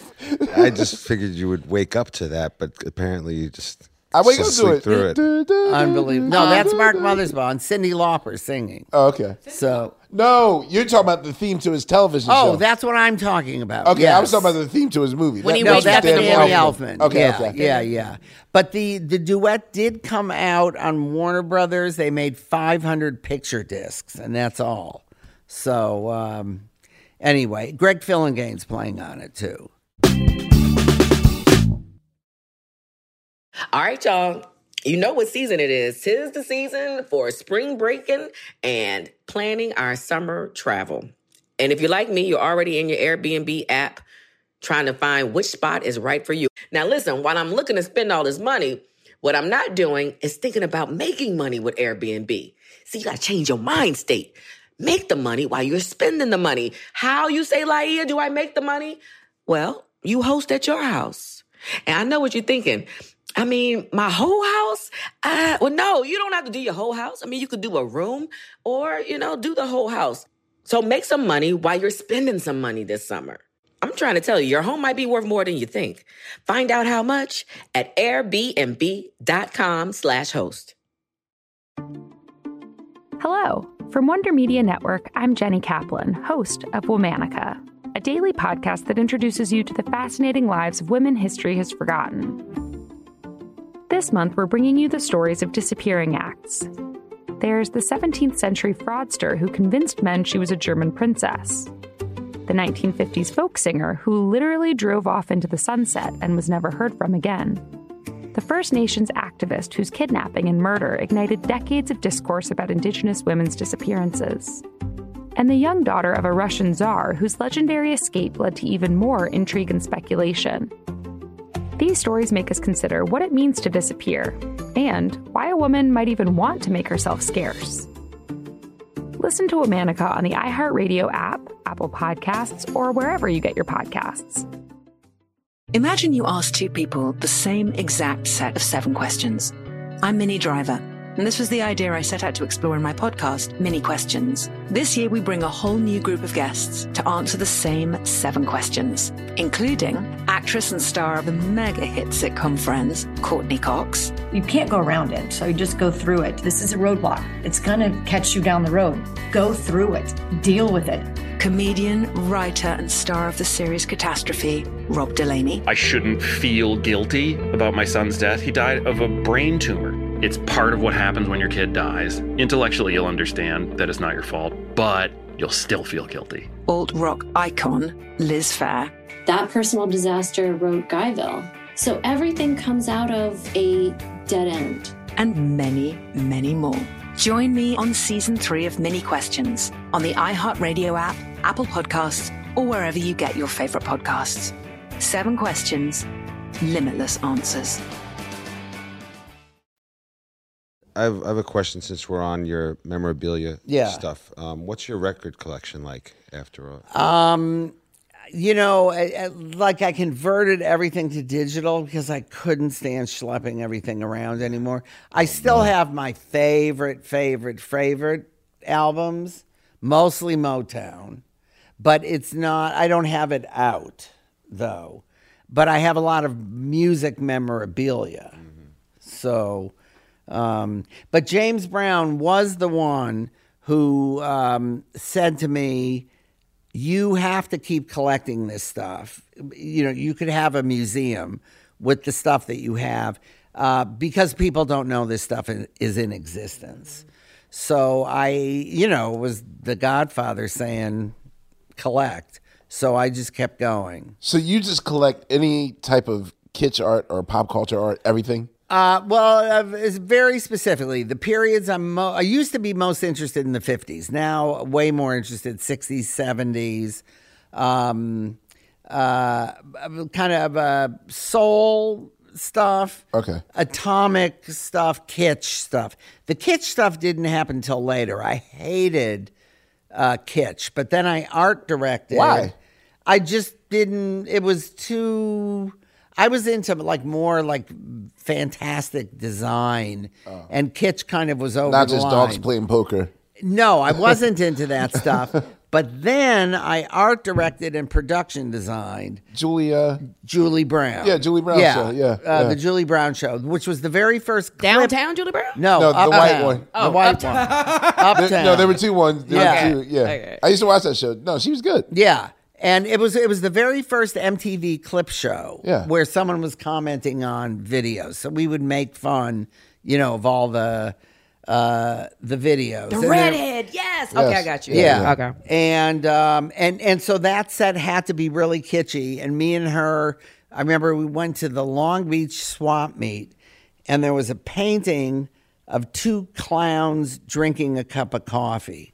And I th- I thought there's something hideous about this, but I knew it was right for her set. And my deal, because there was no budget, we would shoot 10 shows in three days. And we did like, we, you know, we, like every three months, we would do another 10 shows. And um, I, uh, we bought that painting, and I just went, uh, I could feel it that I just had crossed a line. and then I went crazy because it became this whole new thing to collect, you know. So, like, I consider that Black Power statuette part of my kitsch collection because they could have made him tan Right. to start out with. They didn't need to make him like pure white, you know. I see. So um, a lot of stuff like that. Like I have this unbelievably great graphic on these uh, pantyhose uh, called "Touch a Soul," and you know it's this uh, almost nude woman, almost like she's praying, and she's in the middle of like this, you know, red, green, and black circle thing. Mm-hmm. But then the shade of the pantyhose is off black, which is not right. Right, right. You know. Yeah, and, and or the been a minute. Supremes. You know, the Supremes had white bread out. Oh yes, So Supreme. I've got, yeah. yeah, Supreme. So I've got the bread wrappers. Oh, like they had bread out? Like they Yeah. had bread. white bread, Okay, yeah. and they got killed for it. I have Mary Wilson on on uh, film talking about how they just it you know it killed them because the pumpernickel raw was it, but it wasn't their choice. But they have made. They couldn't. I mean, No, they I know, but literally Supremes white bread. I mean, it's Yeah, it was- unbelievable. Yo, were you always the visual art piece? Uh, I want to say that we see today, as far as wardrobe. Were you- Uh, once I got on my once I started cutting my record in 1972 is when the clothing. oh, so you were just kind of- peacocking back then. I was yeah. Before that, I was like, you know, what would a college girl wear? You know, like not expressive at all. And then someone took me to a thrift shop, and my life changed. Wait, before Yeah. we forget, I understand. What was the Prince story? Um, so well, we've kind of ruined the impact of the story because we know who it is now. Oh, But sorry. um, there was this kid that always hung around. Uh, Earth, Wind, and Fire had their own label when I Am came out Right. called Arc, and uh, there was this weird kid. Always hung around the office. Didn't talk to anyone, but he was there hundred percent. Oh, of the Cavallo time. Ruffalo. Yeah. Yeah, okay. And um, I, uh, um, I had heard all of the I Am album complete, but I never heard it sequenced. So um, when I got the call, come up, Maurice's, you know, they're on the road, go in Maurice's office. It was a reel to reel, and you can hear the album sequence. I knew this was going to be an incredibly emotional thing for me because I knew this album was going to change my life. You know, I'm, I'm still on food stamps at this time. Okay. So um, I go in, and the whole like couple days before, I'm like so excited, and this is I'm going to be in Maurice's office. I'm going to have this moment to myself. I'm going to cry. It's going to be unbelievable. So I get up there and I'm closing the door, and uh, someone comes over and says, "Can they used to call him the kid? Can the kid listen with you?" And I thought, "Shit, that's this weird kid," and he never says anything. And so here's the reel to reel. Here's the weird kid, maybe four feet back from the reel to reel. I'm back like at Maurice's desk, so I'm maybe eight feet behind him, and I couldn't even concentrate on the record. I just kept looking at the guy, going, "Fuck you!" You know, what are you doing to myself? Right. Like, what are you doing in here? Ruining this my is moment. my moment. Mm. Right. And then four months later, I Want to Be Your Lover came out, and I went, "Oh my fucking god, it's Prince." Was there no small talk or anything? Nothing. Not a word. Did y'all Ne- ever circle back to each other? Never. No, not a word. But you know, there's my uh, Prince story. I was really good friends with uh, Wendy, though. Wendy and Lisa Yeah, still, of course, yeah, yeah. But um, They've been on They're the friends show. of the show. yeah, yeah, yeah, yeah. So Um, yo, we there's so much that we missed. I actually wanted to know how fast. Uh, this is going to be the most obscure uh, music question I ask of the day. How fast did it take you to write "Shopping from A to Z"? wow, you are Basil. pulling them out. oh wait, you think you're just on the show because they told you to be on the? Like, I He wanted to nerd I know out. your history. Oh. I just didn't know it was you personally. Well, I didn't write it as fast as the fastest song I ever wrote was Neutron Dance. That was the fastest. Um, that was 58 minutes, 28 for lyrics and 32 or whatever it is. You ain't for smoked no weed. How do you remember that? Uh, because I um, did not want to write the song. That was real. That was the first time I was in. I had so many hits in a row, and then I had nothing. And it was at a point where I was miserable writing, and really feeling like I had ruined my career. Um, and uh, there was. Should I tell you the Neutron Dance story? Yeah, tell. Okay. Um, that there was a um, uh, a movie called Streets of Fire. Yes, Yeah. Diane Lane. But all they told me about this movie was that it was a handsome guy, a cute girl, and a black doo-wop band, and they're out of town. They're only ones to escape a nuclear holocaust. Side note. That's all they told me. I believe Streets of Fire was the first PG thirteen uh, rated film. Oh, I didn't know that. Yes. Huh. This is where I can Dan Hartman. I I can dream can't about. dream about Is this where that Yes. came from? Well, Okay. that so this was the that was gon- the spot Yeah. that it was written for. Okay.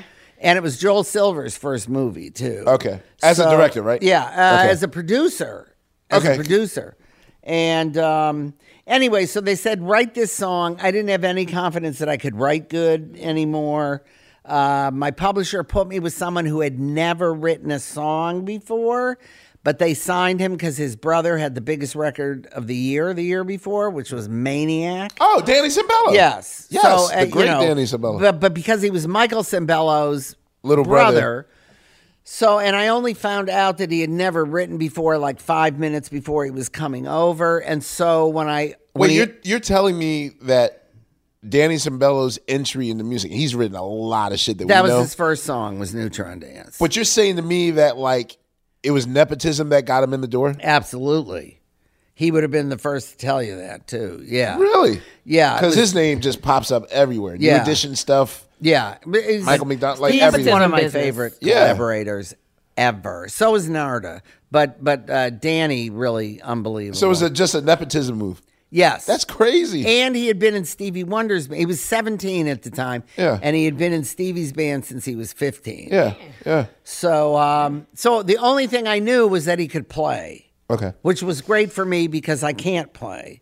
Um so I put a timer on when he came over because I said I only have an hour. And and I thought and he came over and he had like he had like a little bag lunch and he had a hockey uniform on and he was sweating. It was just like the worst thing that could have happened to me. Right. Um, and uh, and I knew we had to write for a doo wop band, so I just said to him, "Play the tritest '50s bass line that you could think of," and he immediately, you know, boom, boom, boom, boom, boom, boom, boom, boom, boom, boom, boom, boom, boom, boom, boom, boom, and uh, I can sing a melody to anything. Start tapping those water bottles together, you'll have a song in 30 seconds. So um, uh, we so the, I know the music was done in 28, and then uh, we started on the lyric, and I knew it had to have something to do with. uh, You know, it was a nuclear holocaust. So, you know, something. There's got to be like burning in there or exploding, you know, something. And I'm so I- glad you're telling this story because I'm like, what does this have to do with Beverly Hills Cop? Like, why? Well, yeah. Now I get Yeah. it. Now I get it. No, so um, we though the original title of Neutron Dance was barbecue. How black is Uh, I'm just burning on the barbecue. That was original. so I, I was, I you know, this was a song we were writing. We weren't writing for a particular artist, so I it was very autobiographical. Uh, because I just I felt like you know my career is over, what's happening in my life, and I knew I had to make a change. If I don't get off my ass and do something, it's all over. So, and that's the you know that lyric. I don't want to uh, Stole my wanna- Chevrolet and all that stuff. well, there's something very exact about that line. Be- We wrote the first verse. I don't want to take it anymore. I'll just stay here locked behind the door. Just no time to stop and get away. Works hard to make it every day. I look out of my window and there are two kids picking the lock on my 1962 pink Corvair. So I race out of the house and I'm thinking, I got to get this kid out of here. This song is like a piece of shit. So I'm running out of the house into my driveway to chase the kids away. And I yell back the line, Someone stole my brand new Chevrolet, which is how that, how that happened. yeah. But they didn't steal it. You caught them. No, I caught them. Okay. And they were kids, so they ran away as soon as I got out there. And then by the time I was back, because I'm just racing, it's like, why am I putting time into this song? My career's over. Who's this kid?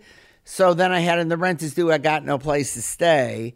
And so that song was finished. He was out of the house in 58 minutes. Nice. Yeah. Yo. And uh, handed it in. They rejected it, you know, from the movie, which to me, it was like this piece of shit song written in under an hour. So didn't surprise me. But my publisher really liked the song. Got it to the pointers. Pointers cut it, but it was they were at their height. They had already chosen five singles off this next album that was coming I was going out. to say, how'd you get it past Richard Perry? Uh, I I I had nothing to do with that at that I know point. he's like yeah, that was the strictly cock blocker. Like, yeah, that was strictly my uh, my publisher did that, and um, anyway, Pointers cut it, and then I get a, uh package in the mail that had a cassette and a letter from Jerry Bruckheimer. He's doing his second movie. They, uh, you know, need a song that sounds like the song that's on the cassette, and it's Neutron Dance. Did he know you were from Detroit? And did he know? No. Okay. No. But they certainly had to have known I was the writer of Neutron Dance, and they're sending me this thing to copy, which they I knew they sent to every writer in LA because all my friends were calling me up, and everyone knew, oh, it's Eddie Murphy. That you know this is going to be hot. Yes, we're going to write a sound alike to Neutron Dance. so is that the process for most soundtracks, at least for back then? Back then, We need a lot song of that sounds like this. Yeah, they'd put the temp music in. So this explains the Ray Parker Jr. Ghostbusters. Yes, thing. absolutely. Listen to this song because they sent this. him. I want a new drug. Right. Yeah. I see. And um, anyway, so I got so sick of my friends telling me that they've ripped me off that I called Danny up and said, "Come over." And so we stripped a Neutron Dance demo down to the drums, used all the same sounds, wrote an exact parallel lyric, and handed that song in. Rejected uh, for Beverly Hills Cop. And three weeks before the movie came out, um, I found out that Jerry Bruckheimer had gone into his garbage can looking for a cassette to tape over, put played the first few seconds of this song that he pulled out of the garbage, and it was Stir It Up. So stir it up and neutron. yes, Yeah. Listen to the Oh. listen to the lyric of stir it, stir, stir it up. Yes. and listen to the lyric of Neutron Dance, and they, they are the exact same song. Ah, I'm doing something I haven't done in a long Yeah. time, ladies and gentlemen. That's what a story. Yeah, it's Exclusive. it's yo. Yeah. So that's how that's how those two. That's the happened. craziest story I've heard since the human nature discovery for Quincy Jones. What from Steve Porcaro? yeah, like Yeah. the the cassette was on uh, auto. What do you call it when it goes to side B automatically? Yeah. Whatever it was on side A. Yeah. Not from Steve, but from the other guys in the group. Yeah. And they were recording over his cassette. Yeah, When it went yeah. to side B, then suddenly Yeah. Human Nature comes on. They're like, that's Yeah. the song. We really? were, me and Steve wrote a song. Michael Jackson wanted a song like Human Nature, and we wrote uh, a song. It was my first time working with him, Uh-huh. and I, Steve was going to meet him in Las Vegas or something, and then Michael Jackson died. Oh, so man. wow. yeah, there is a uh, song on the new, the latest Toto album called "The Little Things" that Steve actually sings the lead on. Uh-huh. That was supposed to be Oh, the Human Nature sound alike that went to Michael Jackson. I gotta make a note. You said this. What's the name of that song again? The Little Uh, Things. The, uh, the little Toto. things. Little Things. Okay. Yeah. So Uh, lots of stories like that. where uh, where are we at right now, uh, Laiya? We, we good. I mean, we passed. good? Yeah, but it, we didn't even get to the color purple and Let's get to the the parties purple. and the Jennifer Lewis besties and Oh yeah. You're Jennifer Lewis's best friend. Well, she's one of my best friends, and we need to show him just from last week. Uh, her doing leading a uh, little sing along With her book rap. chant thing in order to sell the book. At her house At with the house, cast of the color purple with a full like choreography. Yeah. with Allee It- in the back doing the choreography too. Yeah, it's a minute uh, a, a minute long. I will watch But. Very typical of what rum-pum-pum. happens. I if Jennifer Lewis cannot come when I throw a party, I change the date. What? I change the date because she ends up hosting the parties with me all the time. Jennifer is uh, she is re- she's unknowingly responsible for the success I'm having with my current book right now. Wow. Uh, I heard usually right before I, I didn't want to do an audio book. This is like my fourth book, and I'd like try to uh, stave off the, the, the, the publisher from making me do an audio Yeah, book. yeah. So once I gave in, then I was like, all right, let me do some research because what I what, I don't want to bore people with my voice. Yeah. And someone recommended to me listen to how Yeah, she yeah, tells the yeah, story yeah. on her audiobook. Yeah. And I I listened to her. You got to listen to I got to. Yeah, now I want to. get the Mm. audiobook of Jennifer Lewis's uh, and The it- mother of Black uh, yeah, Hollywood. Yeah, mother yeah, Black Hollywood. Yeah. she's the most compelling storyteller. Like she uses her voice inflections. So that's the reason why I decided, like, yo, well, I don't have the gift of like, and then I told. Oh, he's gonna Jay-Z. die when he sees this. Yeah, like Yeah. I, I didn't have that. So I figured, like, what's my version of Jennifer Lewis? Oh, I'll, I'll do skits. So like I put Oh, you reenacted the actual. Well, I have like actors and stuff, like people like rereading. And Steve is who are you, Steve? Uh, I'm Paul McCartney, Yeah, bro. Steve is Paul McCartney. Oh. So like, I, I owe that to Jennifer Lewis. Look at Steve's face. He's so proud. But you know, Jennifer Lewis has a similar type story of being inspired by someone in order to get a movie part that she got when she went up for what's the Disney movie that she's in? The, Sister? No. No, the and the character is Mama o- Odie. Uh, it's one of the Disney movies, like Like a six, animated seven one? years. Yes. Okay. Six, seven years ago. I'm looking it up. She's been in a lot of shit. Yeah, and uh, she didn't know what voice to use for the character, and she owns a lot of my art that I've done. And uh, Beautiful, by the way. Thank you. Mhm. In 1999, I took on an alter ego named Bubbles the Artist, who I manage. and Jennifer started buying up Bubbles stuff. RuPaul and Lily Tomlin own the most. They they battle each other. Are you saying have they ever been in the room? All these people been in the room. Absolutely. RuPaul, Lily Tomlin, and Jennifer All together. Oh my God, I could All die. together. I Was could it die. Cars three? Was, was no, it, Cars? it wasn't Cars. It was like the Princess. And Oh, the, Princess and the Frog. Yeah. Princess and the Oh, the only black That's it. princess. Yeah. Yeah. Yeah. Okay, that's it. So um, anyway, so one of the paintings of mine that she owns by Bubbles the artist, who I manage, but is actually me. Okay. Um, is a thing of Moms Mabley. So Jennifer goes to the audition and she has no idea what to do, what voice to do. And she said she flashed on the painting of Mom's. And so if you listen to her character in that movie, it is Moms Mabley. Oh, she goes that. Okay. Yeah.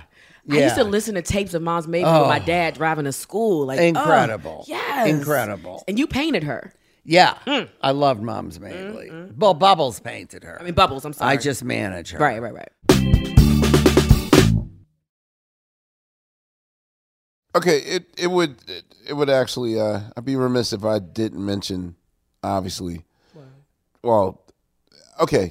I'm I'm certain that you're going to say, "Yeah, I wrote it in 5 minutes. Didn't mean anything to me." And just and it just became All right, worse one of the I biggest theme songs. it. When it, when did you actually write uh, Remembrance? Uh, I'll be there for you. Uh, Rembrandt's. Rembrandt's. Yeah. I'm sorry. Um, that was written in 1994. I did not really didn't want to be a songwriter anymore because I had gotten onto the internet in 1991.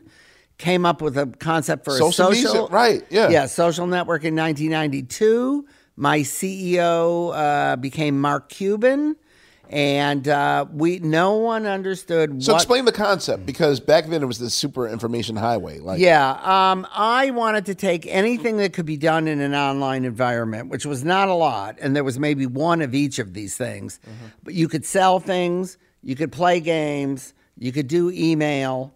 Um, you, you know, it was very limited stuff. I wanted to take everything, combine it together in one place, which wasn't done then. If you shopped for the one car that maybe was online, you'd have to take 10 minutes, log off, then go to where you would, you know, play a game. You were always Right. in this black hole uh-huh. of cyberspace. So I wanted to combine everything. I'm the first one ever that said the internet is a social place, that this is about people connecting to each other. So there could be collaborations and there could be friendships and there could be all this kind of stuff. And at the same time, you could sell them cars and they could collaborate with each other and they could get information. They could do anything. And we're going to create this fictional community inhabited by these fictional characters who are going to be the guides into cyberspace for people who in 1992 did not understand what cyberspace was. And I prototyped it throughout the 90s, but we were just too early. You were no way one too knew early. what we, we were talking about. Does Mark about. Zuckerberg know? Uh, Even most then- likely, yeah. So for like no, I don't Friendster, know. when you s- discovered Friendster and and well, that, all the early I had templates, a ton of resentment that Yeah. took me forever to get over because all those they ignored the issues that we couldn't solve and therefore didn't do it. What happens to copyrights? What about privacy? And we just didn't know the the answer to it. You know, Still damn don't. but um, but so I, I was interested in that, and I still had a publishing deal to you know a quota to fulfill, and quotas had never been I'd never had one before, but it never would have been a problem in the old days. But now I'm interested in something that's nonlinear, that's totally interactive, and I'm not interested in a three minute song that goes from here to here, and the artist is the only one that has a say in it. I'm interested in what is music now that anyone from anywhere can impact what it is you're creating. So every time I thought I'd written enough songs, the publisher would say, No, you know, you haven't. Finally got down to I owed a seventh of a song. And they said, There's this TV show coming out. No one thinks it's going to be a hit. Write this, you're out of your deal. So, um, yeah. Shit.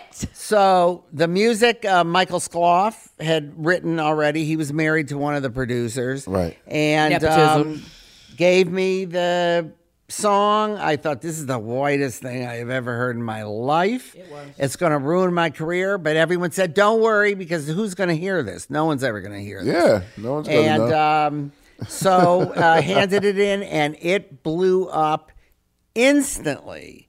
And I uh, so it was a forty-five second thing that a disc jockey in Nashville made a cassette of and played it back to back for 45 minutes. Rembrandt's got it because they were the only uh, band uh, signed to Warner Brothers who were in LA at that time that weren't on tour. So no like, one just find somebody to do it. yeah, no one associated with this song really wanted anything to do with it. And um, uh, it became the biggest airplay record in 1994. It was unbelievable. So for me, that was the official end of my publishing deal. So it was perceived that I'm going out on a high note when in fact I was like barely crawling. You Really? know, yeah, because I wanted to do this cyberspace thing, and no one knew what I was talking about. So, um, So that was just a that eh, was a let me gift. just write this song. Yeah, Yeah, whatever. It was a gift, total gift. Okay, so in the ending, can you confirm or uh, not confirm for me that one song can change your life? Because usually in movies, well, Yeah. movies and TV gives you this impression like that one hit single, you could just live off that. Oh, that's not true. Yeah, that's- yeah, that's not true at all. So yeah, it's like if if you only wrote September well, if I had to only and write, lived a modest life. Yeah, if I yes, if I had only written September, I do live a modest life because I'm a self-financed artist. So any of these other ideas I get, it's that song and a few others that are carrying the whole thing, you know, along. Um, but yeah, I mean, I, I think if you wrote it by yourself, if you produced it, if you sang it, you know, may and, and it was a gigantic hit that remained a classic, you could probably live a, a comfortable life. But those things happening at the same time are so rare uh, that yeah, Michael Jackson, Greg Phillinganes. Now, Yo, now- I know that. Story. Now it makes sense. Yeah, no, I know that story. so you got to own. You got to write it. You got to just own. you got to do everything, and I was never in that position. You know, You're always a Yeah. collaborator and one fourth of a. Yeah, of a- and and you know the publishing, like if you write for TV, that that publishing's gone. You know, Right. Uh, yeah. So and in Earth, Wind and Fire, those were my first songs. So I got less of a writer's share than I should have. Right. And my publishing was owned by A and M. So you know, it- after everyone gets their cut, oh yeah, lunch money. I see. Yeah. So, mm, ah, okay. Yeah. I, I see. Uh, okay. Uh, gun to your head. The three songs that you're the proudest of. I'm really salty. There's so we didn't talk about All American Girls. We didn't talk about. Well, she's gonna invite us to her house, so maybe we Yeah. can do a show live Oh, in North Hollywood. We can invite. Jennifer Lewis, Lily, Lily Tomlin. Yes. Oh my God. Yes. I'm getting emotional. I said, Are you Tomlin. leaving us, Laiya, No. to, to go to go live in her house? I now? would like to do that. If ever she She lives me. really close to. Yes. So Yeah. I'll meet y'all there. We got to make it happen. Okay. Yeah. We'll see you when you're out. Well, you're Uh, out there, so No, but we're gonna do it this year. we're really yeah, going I'm to ready. lose. I'm ready. Well, Uh, I, I thank you. And, thank uh, you. This is wow. I, I could forever. Well, Just- I'm so impressed with what you know. I always knew that you knew a lot of stuff, but you were digging them out from the bottom. Greg didn't warn you. I'm really di- well. Listen, Boss Bill and Fontigolo and Unpaid Bill, you missed a Y'all missed doozy it. today. like I feel like I'm the least knowledgeable of the the the six of us on the show. So Wow. That's some bullshit. He don't feel like that. no, I mean if Bill and Phonte were here, I barely get a word in. well, yeah, Phonte would take. Yeah, he would have took over. I mean, they'd be freaking out over, you know, I sh- oh God, you wrote I should have loved you. Oh yeah. Jesus Christ, that should have been a contender. Yeah, I mean, you it was, a- it was, a- it was you a know hit. who the bass player was? On Randy. That? Yes. Okay. and Randy see? was 17 years old. Yeah. Randy Jackson. Oh, we Yeah. gonna have him on the show coming up too. See? yeah, was 17 years Yeah. old when uh, he first uh, Wow. Played that, and he sounds so much like Bernard Edwards. Anyway, Yeah, yeah, yeah. I think that was conscious too. Oh. I think we were talking about that. she, yeah, Yeah. it, it felt like a she group. Yeah. All right. Anyway, I thank you very much Thank for coming you. on, ladies and gentlemen. Allee Willis on Questlove Supreme, Legendary status right here. songwriter Hall of Fame, 2018. Like- He yeah, new best I better friend. get Yes, going, and or I'm not going uh, to make we- it into the Hall of Fame. We we've lost uh, Laiya to uh, Allee's Yes. uh, world. So it was nice knowing you. Uh, Nice knowing Laiya. you too. Bye, bye, Laiya. Bye, Steve. Hello. anyway, uh, this is uh, Questlove and Questlove Supreme. We'll have see you on the next go round. I'll see you.